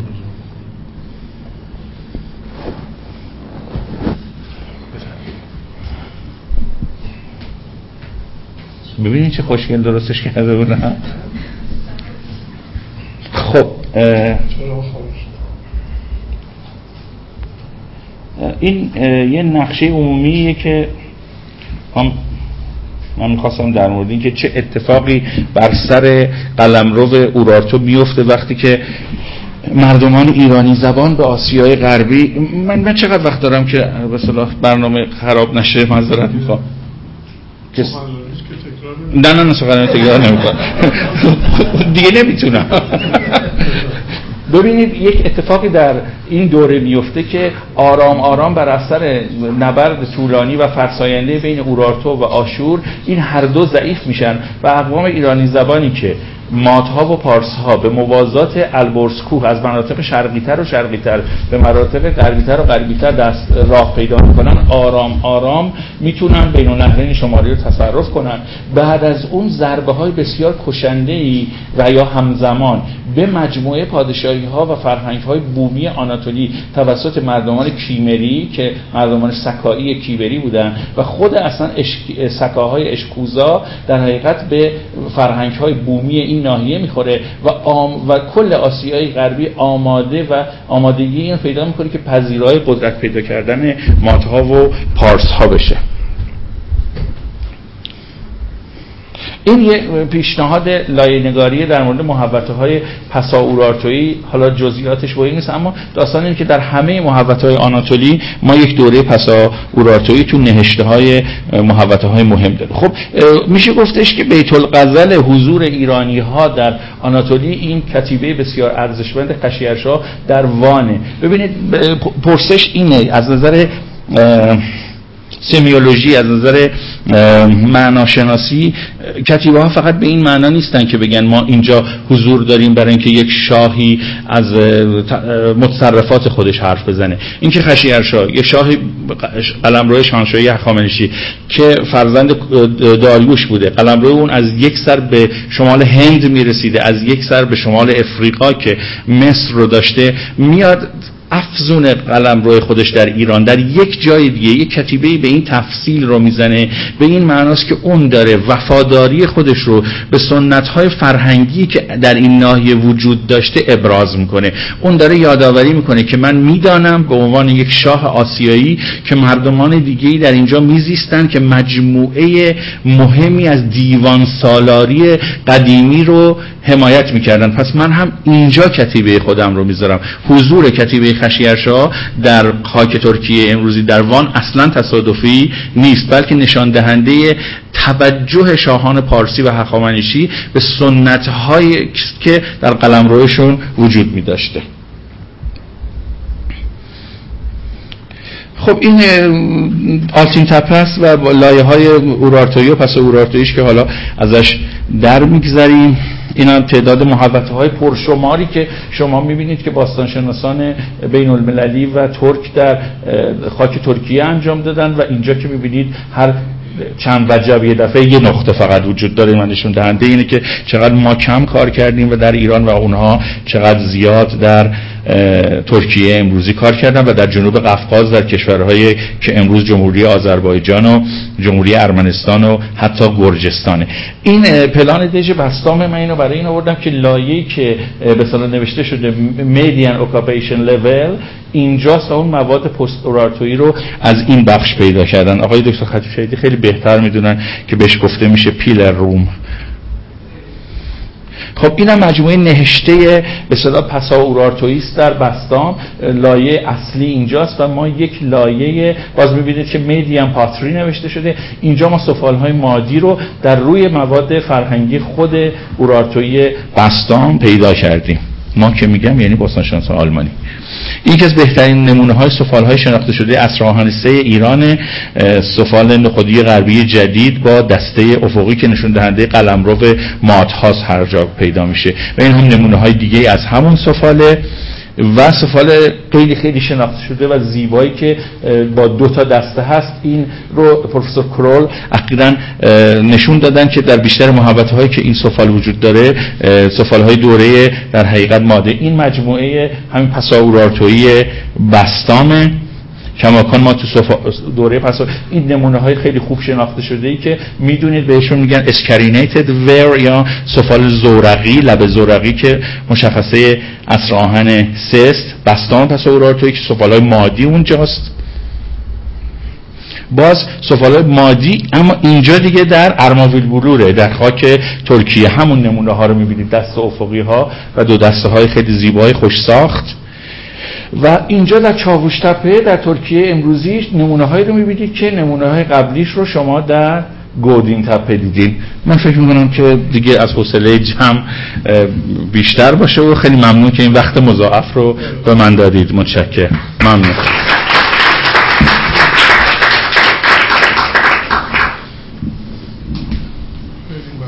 تمام. سوال دارید؟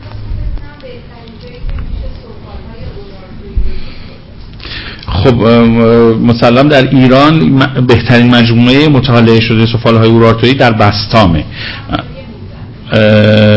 در بستام در خاک آذربایجان. بله آذربایجان غربی. که الان یک مجموعه مطالعاتی خوبی اونجا سازماندهی شده و قراره که اتریشی ها هم اونجا با همکارای ایرانی کار کنن. خواهش می‌کنم. و فرهنگ اینا اه، من می‌دونم وجود لغزش دارن اما می‌خواستم ببینم زبانشون خب زبانشون رو خانم دکتر توضیح میدن. من البته نمی‌خوام آره آره. نمی‌خوام وقتتون رو بگیرم. بهتر به خیلی بهتر از من خانم دکتر می‌تونن توضیح بدن. خیلی متشکرم. خواهش می‌کنم.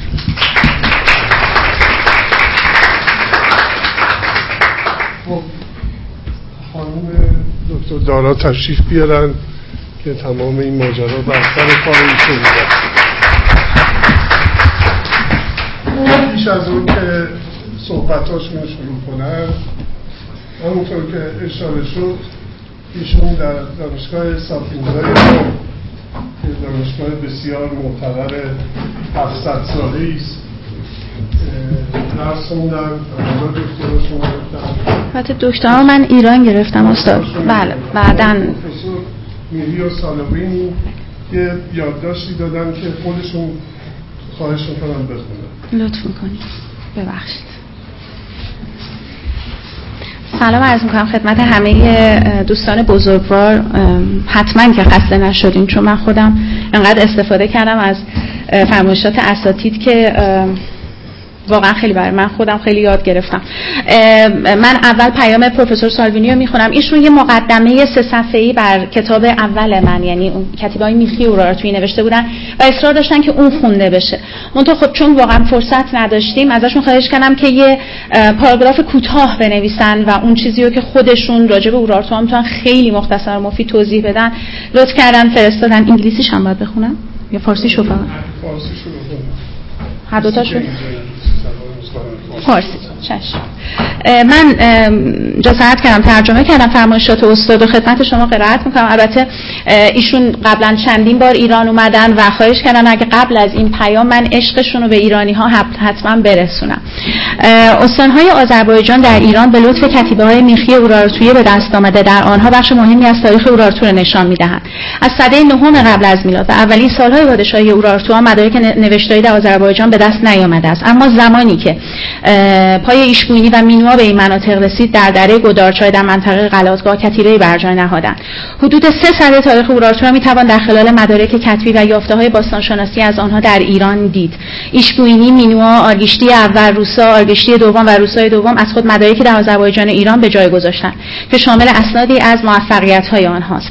این موفقیت ها و پیروزی ها شامل پیروزی در جنگ بنیانگذاری شهرها ساختن دژ و معابد خدایان محلی آنهاست. مینوا حتی چشمه برای مسافران در آذربایجان غربی پدید آورد.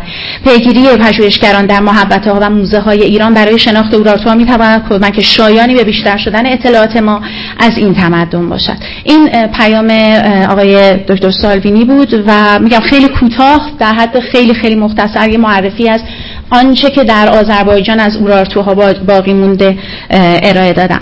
من اگر اجازه بفرمایید قبل از اینکه صحبت خودم رو شروع بکنم اول از آقای دهکاشی و آقای امینی خیلی تشکر کنم از خانه اندیشمندان و بخارا که واقعا لطف کردن این شب رو گذاشتن نه به خاطر کتابای من به خاطر اینکه واقعا معرفی این بخشی از تاریخی که مساحت آذربایجان شرقی و غربی چیزی کمتر یعنی از آثاری که پخش هستن چیزی کمتر از شرق ترکیه و جنوب ارمنستان نیست ولی متاسفانه اونقدری که در اون دو تا کشور بهش توجه شده در ایران حتی اسم اورارتوها هم بعضا نشنیدن و این خب باعث میشه که شاید یه همچین نشست های بزرگان کمک بکنه که حداقل این تمدن این بخشی از تاریخ بیشتر شناخته بشه.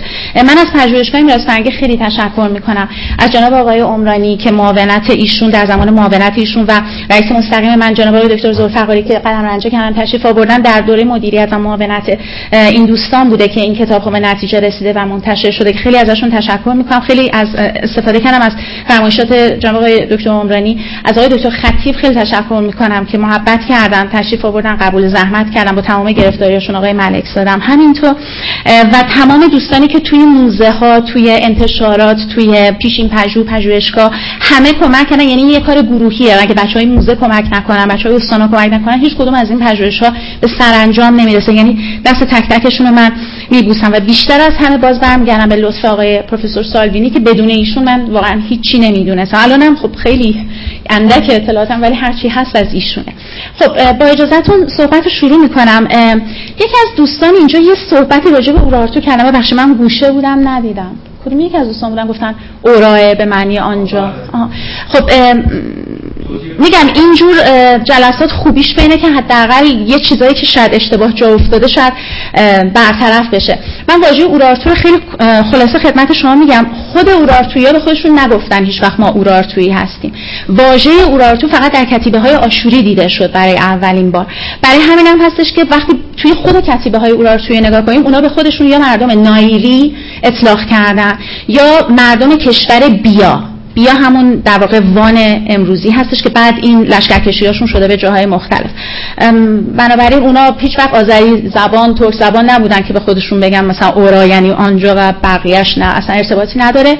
و در ادامه صحبتان به این خواهم پرداخت که این زبان به چه صورتی هستش. اولا که زبان اورارتوی هم خانواده هستش با زبان هوری باز یکی از دوستان اینجا پرسیدن. زبان هوری از حدود 1600 1400 قبل از میلاد در شمال بین و غرب بین النهرین گویشور داشته و اینها یک قوم بودن. ولی اینا فقط هم خانواده است زبانهاشون با هم با هم دیگه ارتباط قومی ندارن. یعنی اورارتوها کاملا مستقل هستن. سامی نیستن هند اروپایی نیستن. اقوام بومی منطقه شرق وام بودن که به تدریج ابتدا به غرب دریاچه ارومیه و بعد شرق دریاچه ارومیه و ارمنستان لشکرکشی کردن و بزرگ کردن مرزهاشونو. این نکته هم خدمتتون عرض بکنم راجع به ارامنه. ارامنه یک قومی بودن که قبل از اینکه مسیحی بشن هند اروپایی بودن و اومدن جایگزین مناطقی که اورارتوها پادشاهی اونجا داشتن زندگی کردن. ارامنه اورارتویی نیستن یا اورارتوها ارامنه نیستن. اینا در واقع وارث سرزمین های اورارتویی هستن. راجب خطشون هم یه صحبت کوتاهی خدمتتون داشته باشم. ابتدا مثل هر قومی مثل هر ملتی که شروع می‌کنن به لشکرکشی و باز شدن مرزها خودشون برای خودشون هیچ خطی ندارن. هیچ کدوم از پادشاهی های باستانی در ابتدا خودشون برای خودشون با اولین پادشاه بایانگذار خط نمی‌سازن. از خطای مرسوم منطقه استفاده می‌کنن. برای همین هم هستش که از خط میخی آشوری استفاده می‌کنن. برای همین هم هستش که از اولین پادشاه ما هیچ چیزی به خط و زبان اورارتویی نداریم چون از خط آشوری استفاده کرده. به مرور اورارتوها بر اساس خط آشوری یعنی اون الفبای اکدی یه ذره ساده تر شدهش به حدود 180 تا نشانه. یک خطی برای خودشون می‌سازن که اسمش میشه خط اورارتویی. و تا اونو جا بندازن همزمان دو زبانه و دو خط آشوری اورارتویی رو نگارش می‌کنن روی کتیبه هاشون و این تا حتی دو سوم ابتدای پادشاهی اورارتو ادامه پیدا می‌کنه. و در نهایت می‌بینیم که فقط دیگه آخرا کتیبه ها فقط به زبان اورارتویی نگارش میشه. اون چیزی که به اشتباه جا افتاده برای اورارتوها برای کلی عرض نمی‌کنم. فقط برای اورارتوها خط تصویری یا هیروگلیف اورارتوها به این شکل نبوده که اینا اول تصویری بنویسن مثل اون چیزی که مثلا در بین نهرین می‌شدید و بعد بیان خط میخی رو بنویسن. نه. اینا خودشون به شکل بومی برای کارهای روزمره حساب و کتاب اوزان که الان جلوتر توضیح خواهم داد همزمان با اون خط میخیایی که دارن استفاده می‌کنن از یه خط تصویری استفاده می‌کنن. و همینجا خدمتتون عرض بکنم برای اینکه بعدا اشتباه نشه. این یک تصور اشتباه هست که کلمه هیروگلیف فقط و فقط مختص خط تصویری مقدس مصری هست. نه. در دوره های بعدی حتی در مصر از هیروگلیف برای کارهای غیر دینی هم استفاده می شده ابتدا فقط در آرامگاه ها و معابد استفاده می ولی بعد گسترش پیدا کرد. الان حتی هیتی لوویای خطای تصویری اینها رو هم هیروگلیف اطلاق میشه بهشون. خب. من یه جدول خیلی مختصر مفیدی از پادشاهاشون اینجا گذاشتم که این توی کتاب هم هست. اینم حضور اولتون از کنم. بخش اولیه هر دو تا کتاب خیلی مشابه همه. برای اینکه می‌خواستم اگه کسی می‌خواد تاریخ و زبانشون رو بدونه مجبور نشه بره هر دو تا کتاب مثلا بخره. یعنی با یکیش کار را بیفته. اگه یکی به یکی از موضوعات علاقه منده مجبور نباشه برگرده کتاب اولم خرید کنه. اولین کسی که ما به عنوان پادشاه اورارتویی می‌شناسیم ارمو هست که در واقع این یه مبتکره که تونسته اون خاندان ها اون توایف دور هم جمع بکنه پادشاهی بسازه. ولی ارمو در واقع فقط سرسلسله از پدر بقیه پادشاهان نیست. از نفر بعدی که می‌بینید ساردوری اوله اصلا سرسلسله عوض میشه. یعنی میشه پسر لوتیبری یعنی پسر ارمو نیست. یعنی انگار توی همون طایفه ها توی همون خاندان بزرگ قدرت از دست یه خانواده افتاده دست یه خانواده دیگه. و بقیه همه در واقع میشن فرزندان ساردوری اول یه نکته ای که توی این جدول یه ذره خودش رو بیشتر نشون میده ردیف چهارم شاهی مشترک ایشکونی و مینواه این در دنیای جدید هم خیلی کار عجیبیه. اگه یه پدر و پسر با هم حکومت کنن چون معمولا آبا توی جوب نمیره. ولی این در دوره باستان خیلی باز بدتر به خاطر اینکه خب قدرت خیلی مسئله مهمی بود و اصلا چیزی بود که از خدایان داده می‌شد به پادشاهان. پادشاهی مشترک پدر یعنی ایشکوینی و مینوا پسرش که ده سال به طول میانجامه یکی از ترین و شکوفاترین دوره های پادشاهی اورارتوها هستش. و بعد مینوا پادشاه میشه و آخر تا آخر. این صحبتی هم کوتاه فقط راجع به آخر این جدول خدمت شما بگم. بین باستان شناسا و زبان شناسا راجع به این آخرای پادشاهی ها یه در اختلافه به خاطر اینکه اون چیزی که زبان شناسا اعتقاد دارن بر اساس کتیبه است. ولی خب باستان شناسا خیلی شواهد و کنار هم می‌زنن تا به نتیجه برسن. بنابراین طبق اون چیزی که اکثر زبان شناسا بهش اعتقاد دارن ساردوری سوم هستش که آخرین شاه اورارتویی به حساب این به این معنی نیست که اورارتو از صحنه روزگار پار میشن. نه. فقط پادشاهی دیگه از دست اورارتو خارج میشه که من انواع اقسام اون نظریه هایی که راجع به پایان پادشاهی اورارتو هست اینجا وقتتون رو نمی‌گیرم. تو کتاب آوردم. همزمان هستش این پادشاهی با آشور بنی پا. خب این کتاب پارسال به لطف پژوهشگاه میراث فرهنگی منتشر شد و یکم بعدش بعد از اینکه در مرداد این کتاب منتشر شد به مناسبت نمایشگاه مشترک ایران و ارمنستان تصمیم بر این گرفته شد که به ارمنی هم ترجمه بشه تا در اختیار متخصصینی که از اونجا اومده بودن قرار بگیره. بنابراین دو زبانه شد این کتاب و توی این کتاب من چون می‌دونم بیشتر کسایی که حتی رو رارتوها مطالعه دارن رو همون 14 15 تا کتیبه خیلی معروفش بیشتر آشنایی دارن. من سعی کردم تمام کتیبه های اورارتویی که چه پیشتر پژوهش شده چه پژوهش نشده چه برای اولین بار بوده و اینجا اونهایی که خودم هم به دست آوردم معرفی خواهم کرد بیارم. به این ترتیب 74 تا کتیبه میخی اورارتویی شناخته شد و 14 گونه مه نوشته ام، که باز در ادامه خدمت شما خواهم گفت انواعی که توی این کتاب داریم از سنگ و صخره نوشته داریم. تا کتیبه میخی روی الوا فلز نوشته ها سفال نوشته ها. گوی نوشته و مه نوشته که راجع بهش مختصر توضیح خواهم داد. این سنگ و صخره نوشته ها من قبلا اینجا معرفیشون کردم تو اون جلسه که خدمت دوستان اینجا در خانه هنرمندان بودیم. برای همین از روی اینا رد میشم. این فقط یه دوره‌ایه برای دوستانی که تشریف نداشتن. اینها قدیمی ترین سنگ و صخره نوشته هایی هستن که از قدیم من شروع می‌کنم. به ترتیب همون پادشاه ها میام جلو که قلاتگاه یک چون دو تا در قلاتگاه کتیبه به دست اومد از ایشگوینی و مینوا هست. و سمت راست استل کلشین هستش که در مرز ایران عراق پیدا شده. آقای استاد دکتر اه، خطی شهری هم بهش اشاره کردن که اینجور که گفته میشه من واقعا این صحتش رو نمی‌دونم ولی احتمال داره که همینطور باشه. نمی‌دونم باز آقای دکتر خطیب شهری بهتر اینو می‌دونم. میگن اینا جای گلوله هایی هستش که سربازای دو طرف مشق می‌کردن و با هم دیگه در واقع کل داشتن یه جوری.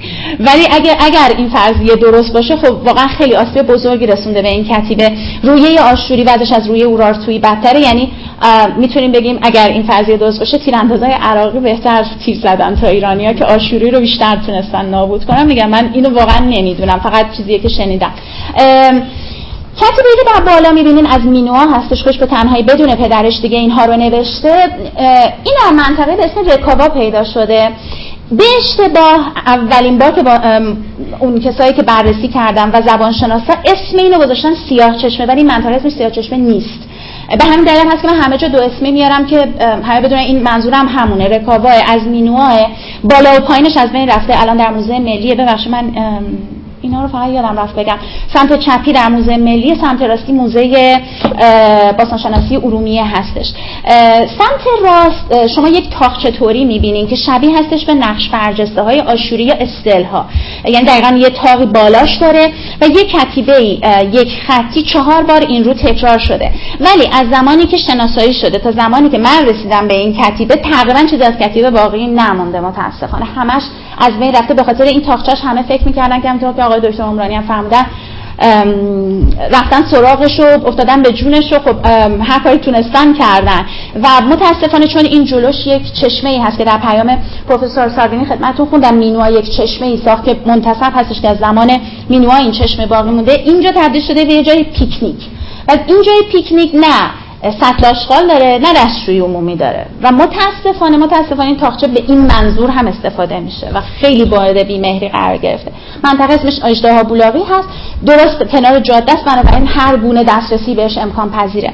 مورد بعدی که باز استاد خطیب بهش اشاره کردن اه، کتیب داشتپه هستش ترکیه. یا بهش میگن تاشتپه که اینم باز از مشته یا حسنلو صحبت می‌کنه. منفجر شده به موزه بریتانیا رفت و خیلی طول کشید تا در موزه بریتانیا متوجه شدن که اینا تیکه های مختلف یک کتیبه هست.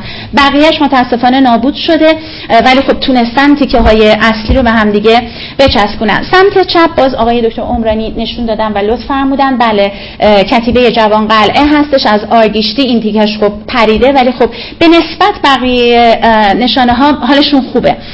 ولی سمت راست نمونه هستش که من خودم با آقای دکتر رضا حیدری بهش رسیدیم که یه تیکه سنگ بود که افتاده بود کنار یک خانه در واقع خانه‌ای که به منظور میراث فرهنگی ماکو ازش استفاده میشه. ما متوجه شدیم که این یک استل هست که روش کتیبه داره. اینجا اگه ملاحظه بفرمایین فلشه میاد. اینجا اگه ملاحظه بفرمایید رد کتیبه رو می‌تونین ببینین. این خیلی مرسوم بود. بعد از اورارتوها و بعد از اینکه ارامنه مسیحی شدن که بیان از همون اصطلاح سنگ نوشته های اورارتویی به عنوان سنگ قبر استفاده کنن. خیلی راحت روش یک چلیپا صلیب میکشیدن و این خیلی زیاد در ارمنستان و شرق ترکیه به دست اومده. این تنها نمونه مشابهش در ایران هست ولی طرح صلیبا تقریبا همه جا یکسانه.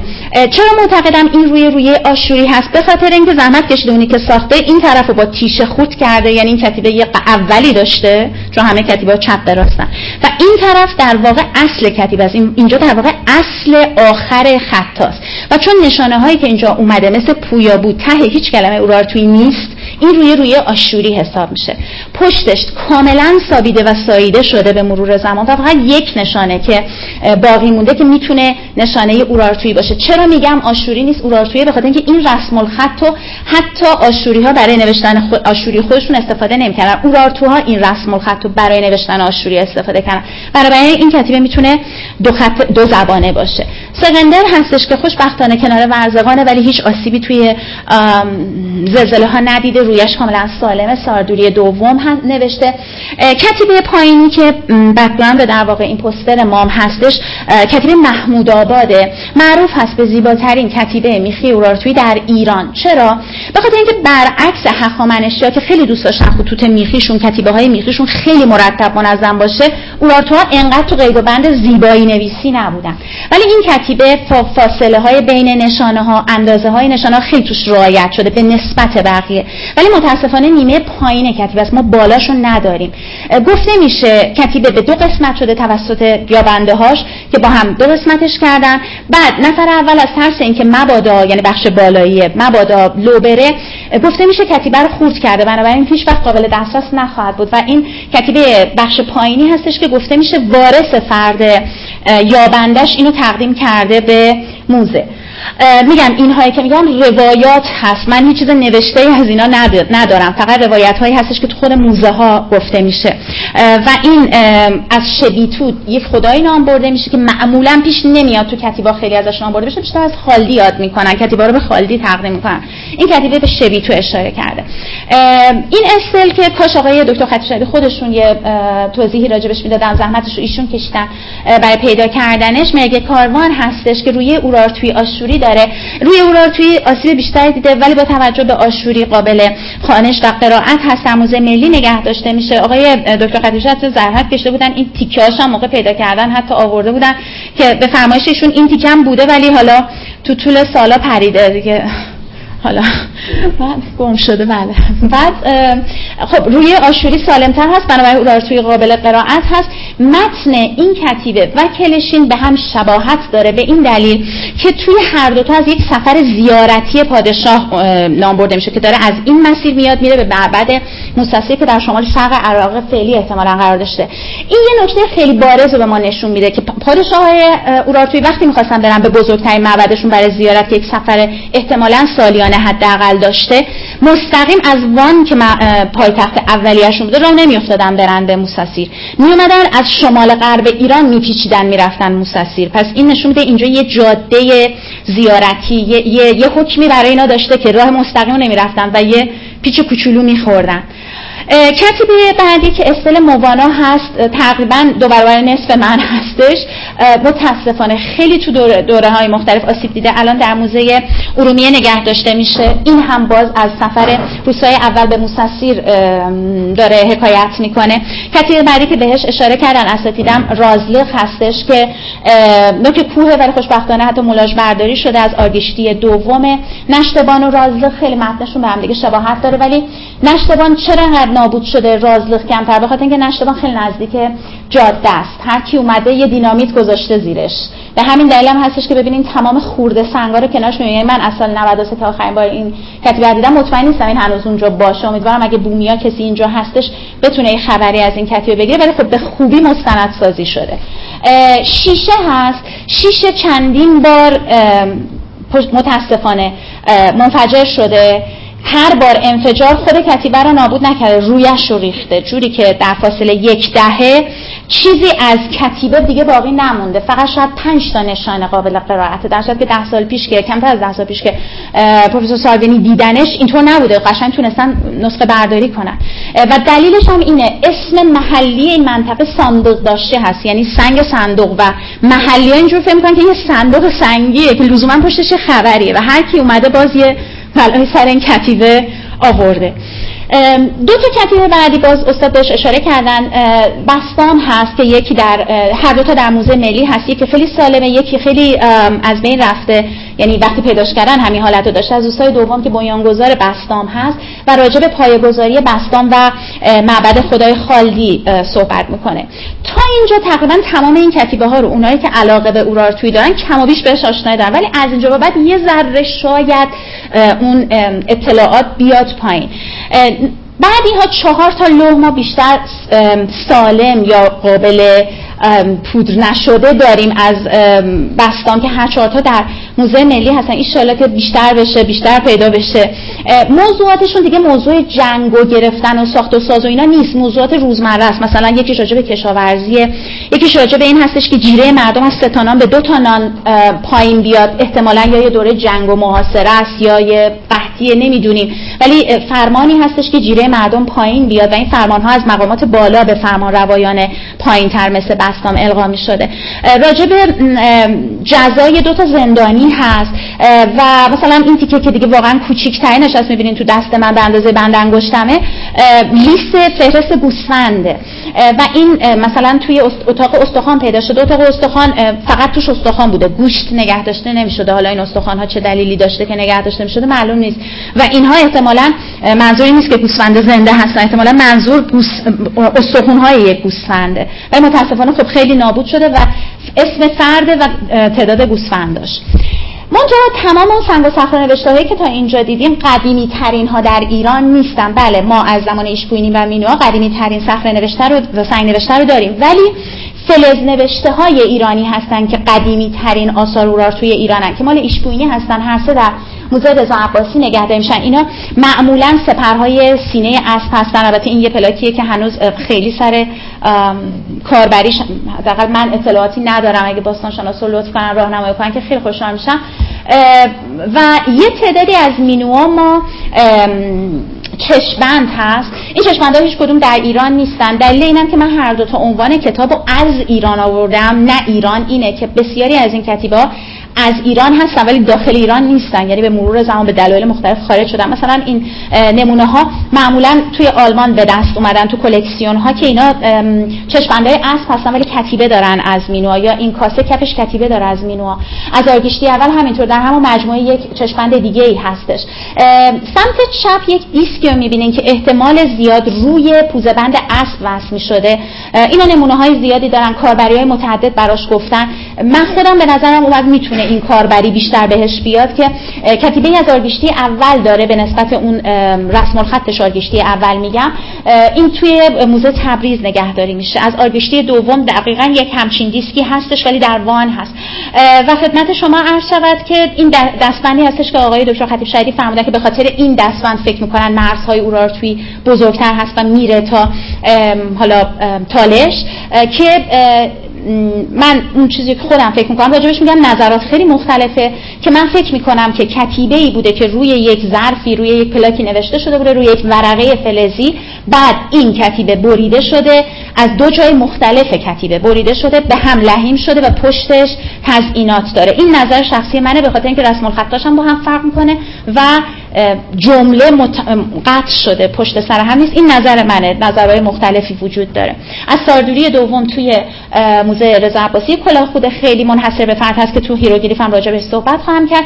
و یه سری استوانه هایی هستن که مثلا از ساردوری دوم یکیش باز در خارج از ایران وجود داره. این استوانه هم سر کاربریش خیلی حرف حدود 25 تا سفال نوشته من به دست آوردم. خط میخی اورارتویی هستن. و 12 تا گوی نوشته. منظورم از گوی نوشته فرق می‌کنه با گل مهر. وقتی شما میگین گل مهر یعنی با مهر یک کتیبه رو روی گل می‌زنن. گوی نوشته زمانی هستش که گوی وقتی خودش هنوز خیسه روش یه چیزی رو می‌نویسن. و از این نوع دوازده تا داریم که اینا می‌تونسته ممهور باشه ساده باشه تزیین شده باشه. و معمولا هم جملات خیلی خیلی کوچیکی هست و برای بیشتر برای پلمپ ظرف یا یه سری اشیا به کار میره. و مهر نوشته هایی که یا همون گل مهرایی که شما می‌بینید با مهر یک کتیبه روش ایجاد شده روش نکندن مهر رو گوی وقتی خیسه مهر رو روش غلتوندن تا بتونن یک کتیبه ایجاد کنن. ولی بیشتر اگر اجازه بدین راجع به هیروگلیف صحبت بکنم چون تا به حال صحبتی راجع به هیروگلیف و تا اونجایی که من می‌دونم تو ایران نشده. همونطور که اول خدمتتون گفتم هیروگلیف صرفا الان به خط تصویری گفته میشه نه دیگه خط مقدس مصری. حتی بعضی ها پیشتر از این میرن حتی مثلا پیکتوگرام سومری رو هم حتی بعضی ها هیروگلیف مینامن. میگم فرق می‌کنه نظرات و خب البته افراد. پروتو ایلامایت یا پروتو ایلامی پیش ایلامی که یه ذره شاید بعد از سومری این خط هستش. البته می‌بینید شباهت هم داره. این رو هم یک خط تصویری هستش. بعضی ها بهش هیروگلیف میگن. ولی اون چیزی که خیلی روش کار شد و اولین بار باعث شد که هیروگلیف اصلا شناخته بشه یا خطوط مصری یا خطوط تصویری از مصر هستش. نکته اینجاست که در سال 1799 یکی از سربازان ناپلون که رسیده بودن به مصر و اینجا رو گرفته بودن و همجور با خودشون بیل می‌زدن کلنگ می‌زدن هرچی دستشون می‌رسید میبردن و الان تمام موزه های اروپا پر شده از این آثار. می‌خوره به یه سنگی. وقتی سنگو در میاره که در حاشیه یک منطقه به اسم روزتا و یک کانالیه متوجه میشه اینو نمی‌تونه بخونه. از 1799 که این در میاد تا 1822 در پاریس شامپولیون در واقع اینو ببخش اون الف خورده اون ل باشه شامپولیون می‌تونه اولین بار بهترین نظر راجع بهش بده. افراد بسیار زیادی روی سنگ روزتا کار کردن. منتها همشون به این نظر بودن که هر کدوم از این تصاویر یک کلمه هست. اولین بار شامپولیون بودش که به این نتیجه رسید که اینا هر کدوم یک کلمه نیست. می‌تونه یک آوا باشه. یعنی در کنار هم می‌تونه اینا قرائت بشن. دلیلش هم این بود که یک روشی است به نام روش تامسیان که خیلی از کتیبه ها و خیلی از خطای باستانی از این طریق اصلا رمزگشایی شدن که تامسیان به این نظر بود که هر کتیبه که مخصوصا دو زبانه است رسید دستتون یه زبانه اگه تونسته بودید بخونید توی دومی دنبال اسمای خاص بگردین چون اسم خاص توی یک کتیبه تکرار میشه. مثلا اگه اسم پادشاهش باشه اسم یه خدایی باشه. این روش روشی بود که شامپولیون رو پیروز کرد. به این دلیل بودش که یعنی خب این سنگ روزتاست این بازسازیشه. یعنی یک بخشی از یک استله که این سه زبانه و سه خطه هم هست. یونانی هیراتیک و هیروگلیف. کاری که کرد این بود. گفتش خب من یونانیه رو که بتونم بخونم چند تا اسم خاص داره. مهمترینش ترینش بطلمیوسه. من بگردم ببینم چه اسم خاصی رو می‌تونم توی این هیروگلیف پیدا کنم. و متوجه شد که یک کلمه دائم توی یک کارتوش یک کادریه. و به این ترتیب فهمید اگه کادر دیدم این خط این در واقع اسم خاصه. و به همین ترتیب تونست چند تا نشانه نه اینکه کل زبان شناسایی بکنه. تونستش بطلمیوس رو قرائت بکنه و این نظر رو بده که اینا قابل قرائتن. هر کدوم از نشانه ها یک معنی نداره. و این خیلی کمک کرد که توی 200 سال آینده به تدریج تمام نشانه های هیروگلیف مطالعه بشن. همونطور که خدمتتون گفتم هیتیا و لوویایی هم خط تصویری دارن که به اسم هیروگلیف شناخته میشه که مثلا قدیمی ترینش از طریق مهرهای هیتی 1600 قبل از میلاد یک همچین تصاویری هستن. این بالا اینا هیروگلیفه. البته خب این نقشه دیگه فقط این بالا هیروگلیفه یا حتی لوویایی ها که خیلی خطشون شبیه هستش به خیلی زیاد از خطوط تصویری که ما در مثلا در سند و شرقش داریم. یا حتی الان من چند تا مقاله خوندم که حتی خط مایه ها هم هیروگلیف گفتن خط تصویریشون رو. میگم این نظری هستش که داده میشه. ولی راجع به هیروگلیف اورارتویی خدمت شما عرض بکنم که این پلاک معروف ترین کتیبه هیروگلیف اورارتویی هستش که تا به حال به دست اومده. چرا؟ چون هم خیلی زیباست هم ابعادی هم نداره. ده در ده ابعادش. در در مجموعه بودمر ژنو نگهداری میشه. چرا میگم خیلی خاصه؟ بخاطر اینکه خیلی از نشانه ها که توی اسلایدهای بعدی به شما نشون خواهم داد و نشانه های معروف هیروگلیف اورارتویی هستن توی این استفاده شده. ولی با تمام این وجود هنوز نتونستن بخونن توی این کتیبه چی نوشته. به خاطر اینکه هیروگلیف اورارتویی یکی از جدیدترین خطوط تصویری هستش که داره بهش توجه میشه. 150 سال پیش شناسایی شد. درسته. ولی فقط 50 سال اخیره که دارن روش کار می‌کنن و خیلی تفاوت نظرهای فاحشی وجود داره. یه چیزی که توی هیروگلیف های همه جهان مهمه جهت هست. جهت همه هیروگلیف ها رو هر کسی که حتی هیروگلیف نتونه بخونه می‌تونه از طریق جهت سرها شناسایی کنه. هیروگلیف ها یا به سمت راست نوشته میشن یا به چپ یعنی مثل میخی نیستن که حتما چپ به راست لازم باشه بنویسن. و تو همه این راست به چپ یا چپ به راست جهت سرها همیشه یه, جهته. برای اگه یه کسی هم هیروگلیف ندونه هر کتیبه هیروگلیفی دستش بگیرن جهت حداقل می‌دونه.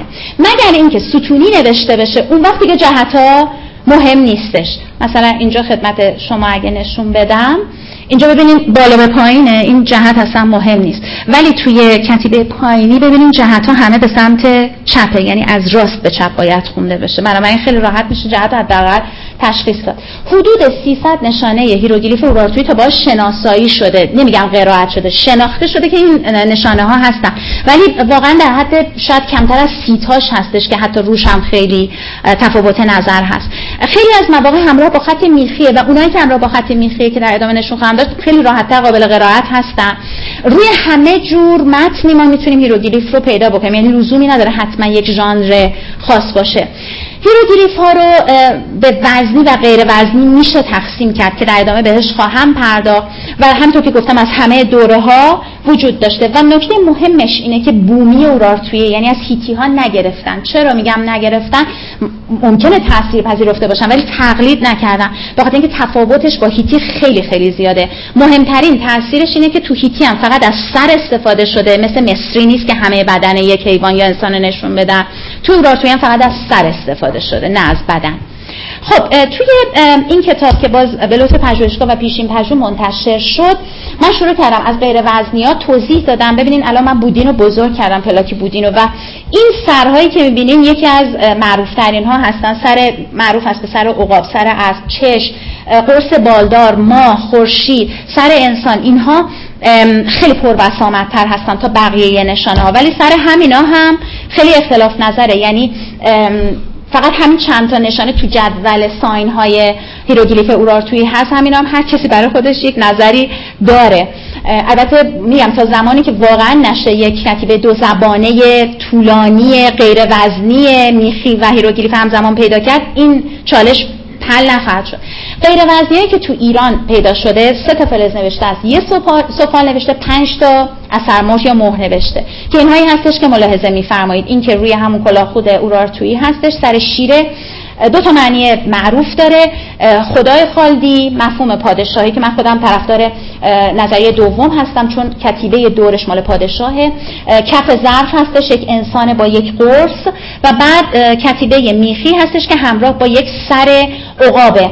اکثر کتیبه های هیروگلیفی که ما داریم به این شکل یعنی یک کتیبه میخی پشتش نوشته شده غیر وزنی ها یه جا به هم رسیده اون جایی که سر و ته کتیبه به هم می‌رسن یک نشانه هیروگلیف دیده میشه. چرا میگم نشانه؟ نمیگم نماد به خاطر اینکه بدن نیست سر فقط.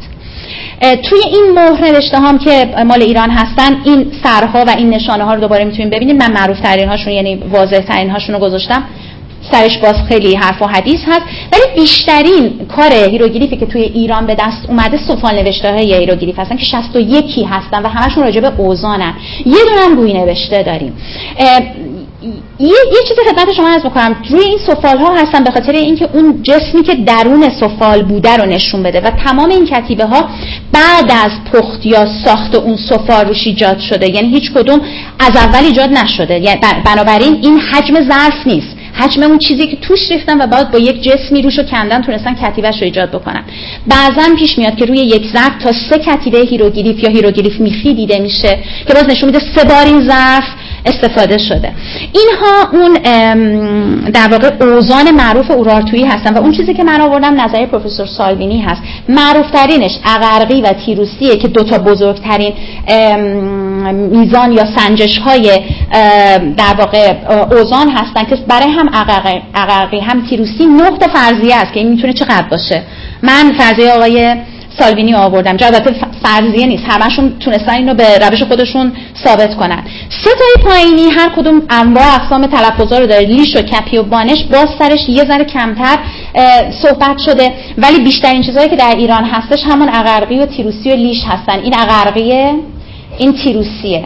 بنابراین اگه چند تا نقطه بالاش بذارن اون حجم رو می‌تونن باش نشون بدن. چند اقرقی چند تیروسی.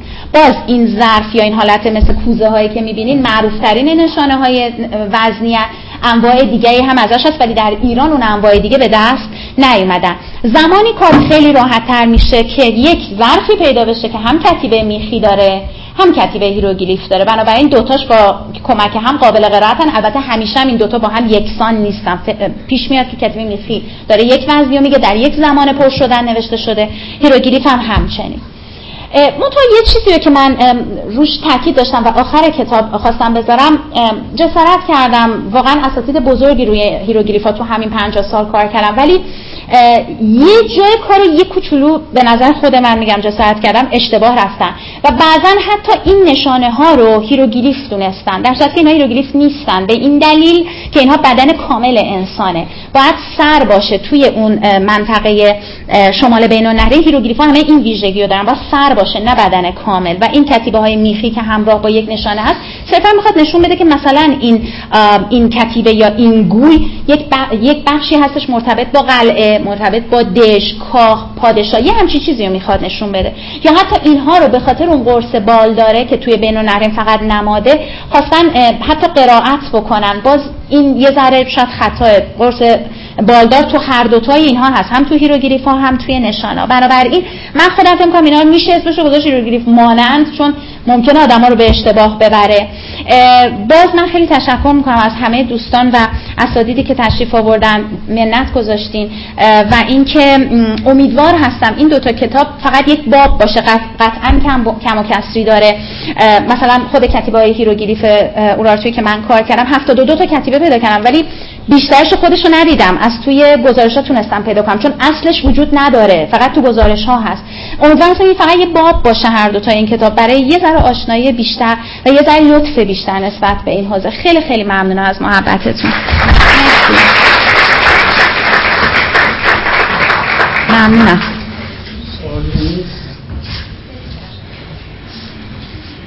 خدا رو که از سنم نپرسیدم. مرسی. آقای دکتر شریفی یک نکته رو خواهش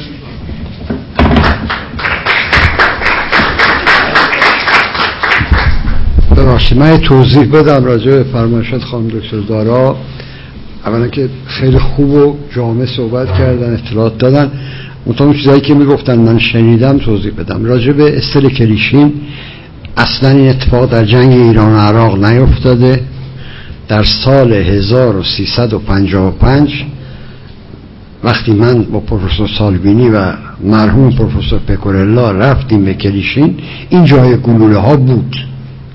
جنگ ایران و عراق در 59 شروع شد. در 55 این گلوله ها شلیک شده بود. مربوط به اون زمانی که صدام به کردها در کردستان عراق حمله کرد. زمان به صلاح ملا مصطفی بارزانی. و کردها به روایتی حدود 400 هزار نفر به ایران پناهنده شدن پیاده از مرزها عبور کردن. اینجا خط مرزی بود. استر یکی دو متر در داخل خاک ایران پشت خط مرزی قرار داشت. و اینا مسلح بودن. بعضی هاشون متاسفانه به عنوان سیبل شلیک کردن. اصلا دلیل این که من پیشنهاد کردم به رئیس اون موقع مرکز باستانشناسی آقای دکتر باقرزاده برای قالبگیری استریکلیشی برای که میترسیدیم اتفاق دوباره تکرار بشه. خراب بکنن استل رو با شلیک یا با هر شکل دیگه ولی اون شلیک بود. چون یه مورد که مسلسل زده بودن یعنی رگبار بسته بودن ده سانت داخل سنگ بوس سفتی رو فرو رفته بود. موقع قالبگیری از استل بود که ما استل مرگ کاروان رو کشف کردیم که در به صلاح قرون وسطا شکسته بودند برای ساختمان کلیسای یه روستای ارمنی. این از جریان جنگ ایران عراق خارجه و هیچ کدوم نه ایرانی ها نه عراقی ها به اون شکل مقصر این داستان نیستن. شروع جنگ هم باعث شد که نگران باشند و اثری بود در داخل خاک ایران و هیچ ارتباطی به دولت عراق نداشت. اینو صاب... می‌تونم ثابت کنم چون بعدا اعتراضاتی صورت گرفته. به وسیله بعضی از عراقی ها چون من اونجا وقتی کار می‌کردم برای غالبگیری یک گروهان یک دسته سی نفره مرزبانای عراقی اونجا تو چادر زندگی می‌کردند و هیچ مزاحمتی برای من و دستیارای من که یک شونیه قالب گیر فرانسوی بود و یه دستیار ایتالیایی هم داشتم ایجاد نکردن و هیچ مشکلی. سلام علیک می‌کردیم خیلی راحت ارتباط داشتیم ولی اونا می‌دونستن که این اثر مال ایرانه نه مال عراق. این مورد رو می‌خواستم یک توضیح بدم. در مورد استل امریک کاربامون تکه های شکسته خب من در مقالم چاپ کردم. اون تیکه که گم شده اون موقع بوده هم تو طرح هست هم تو عکس هست که اون سوراخ به اون بزرگی نیست و یه تیکش یا تو موزه گم شده یا یکی از دوستان در موزه سعی کرده یه یادگاری از بعضی علائم میخی داشته باشه. اگر در بیرون اتفاق می افتاد خب آدم باورش راحت تر بود برای من که در داخل موزه ایران باستان یه کسی یه تیکه از یه اثر رو برداره و خارج کنه از موزه متاسفانه. در مورد کتیبه محمود آباد یا اون زیباترین کتیبه اصلا اون داستان که دو نفر بودن و یکی خورد کرد اینا درست نیست این تیکه از کتیبه محمود آباد از زیر خاک آمد بیرون. تپه محمود آباد در کنار روستای محمود آباد یک تپه طبیعی بوده که باز در قرون وسطا وقتی من میگم برای ما ها میشه حد فاصله دوره سلجوقی تا دوره مغول. زمانی که برای بعضی ها ناامن بود به خصوص برای مسیحی ها ارامنه مسیحی شده. اینا رفتن به مناطقی که جنبه دفاعی داشت من جمله جایی که قله های اورارتوی مثل بستان بود زندگی کردن در محمود آبادن در بالای تپه که حدود 40 متر ارتفاع داشت خونه هاشون و کلیساشون بود. صاحب اون زمان قبل از انقلاب این تپه یک خانی بود. ایشون می‌خواست اون بالا تأسیساتی بسازه. به من می‌گفت می‌خوام میرا بسازم ولی می‌دونستیم که ایشون داشت کازینو میساخت. چون شما بالای تپه تمام دریاچه و جنگل درخت های سیب رو که تمام جنوب و رومیه رو پوشونده بود زمان قشنگ می‌دید. خیلی زیبا بود منطقه. لودر غروب گیر می‌کنه به یه سنگ و اینا عادت داشتن و صخره طبیعی بود تپه همش صخره ای بود کنگولومرا. دینامیت میذاشتن منفجر می‌کردن. چون غروب بوده راننده لودر ادامه نمیده. تعطیل می‌کنه که فردا صبح بیان دینامیت بذارن این منفجر کنن. ارباب میاد می‌بینه یه تیکه سنگ پر از خط میخی. تو ایران چون ها رو اون موقع خیلی خیلی کمتر میشناختن همه خط میخی ها رو به هخامنشی ها نسبت می‌دادن. ایشون خیلی خوشحال میشه. بدو بدو میره پیش استاندار که آقا پیدا کردم و فلان استاندارم مثل همه بی تفاوت برخورد می‌کنه و میگه به من مربوط نیست برو اداره فرهنگ و هنر.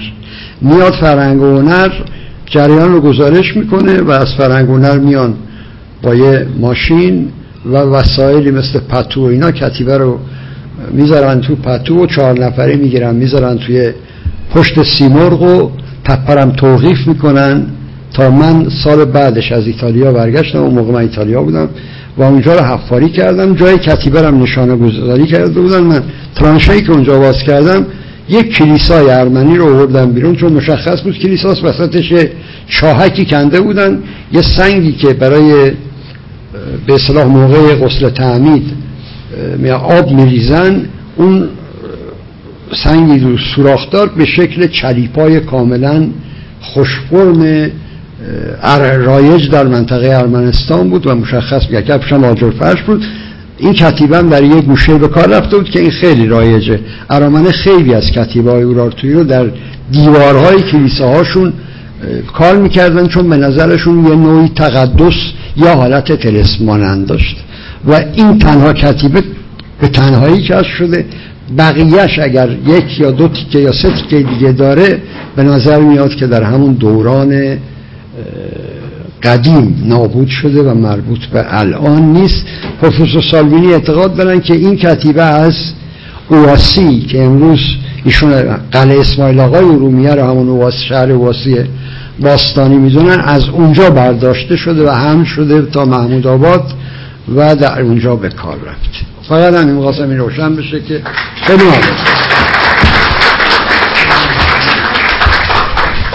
از دوستان عزیز استادان ارجمند تشکر می‌کنم. خیلی ممنون که تشریف آوردین. یه مختصر پذیرایی تدارک دیده و ناشر این دو کتاب هم تعدادی کتاب رو گذاشتن در بیرون روی میز که می‌تونید تهیه کنید. خیلی متشکرم. تشریف بیارین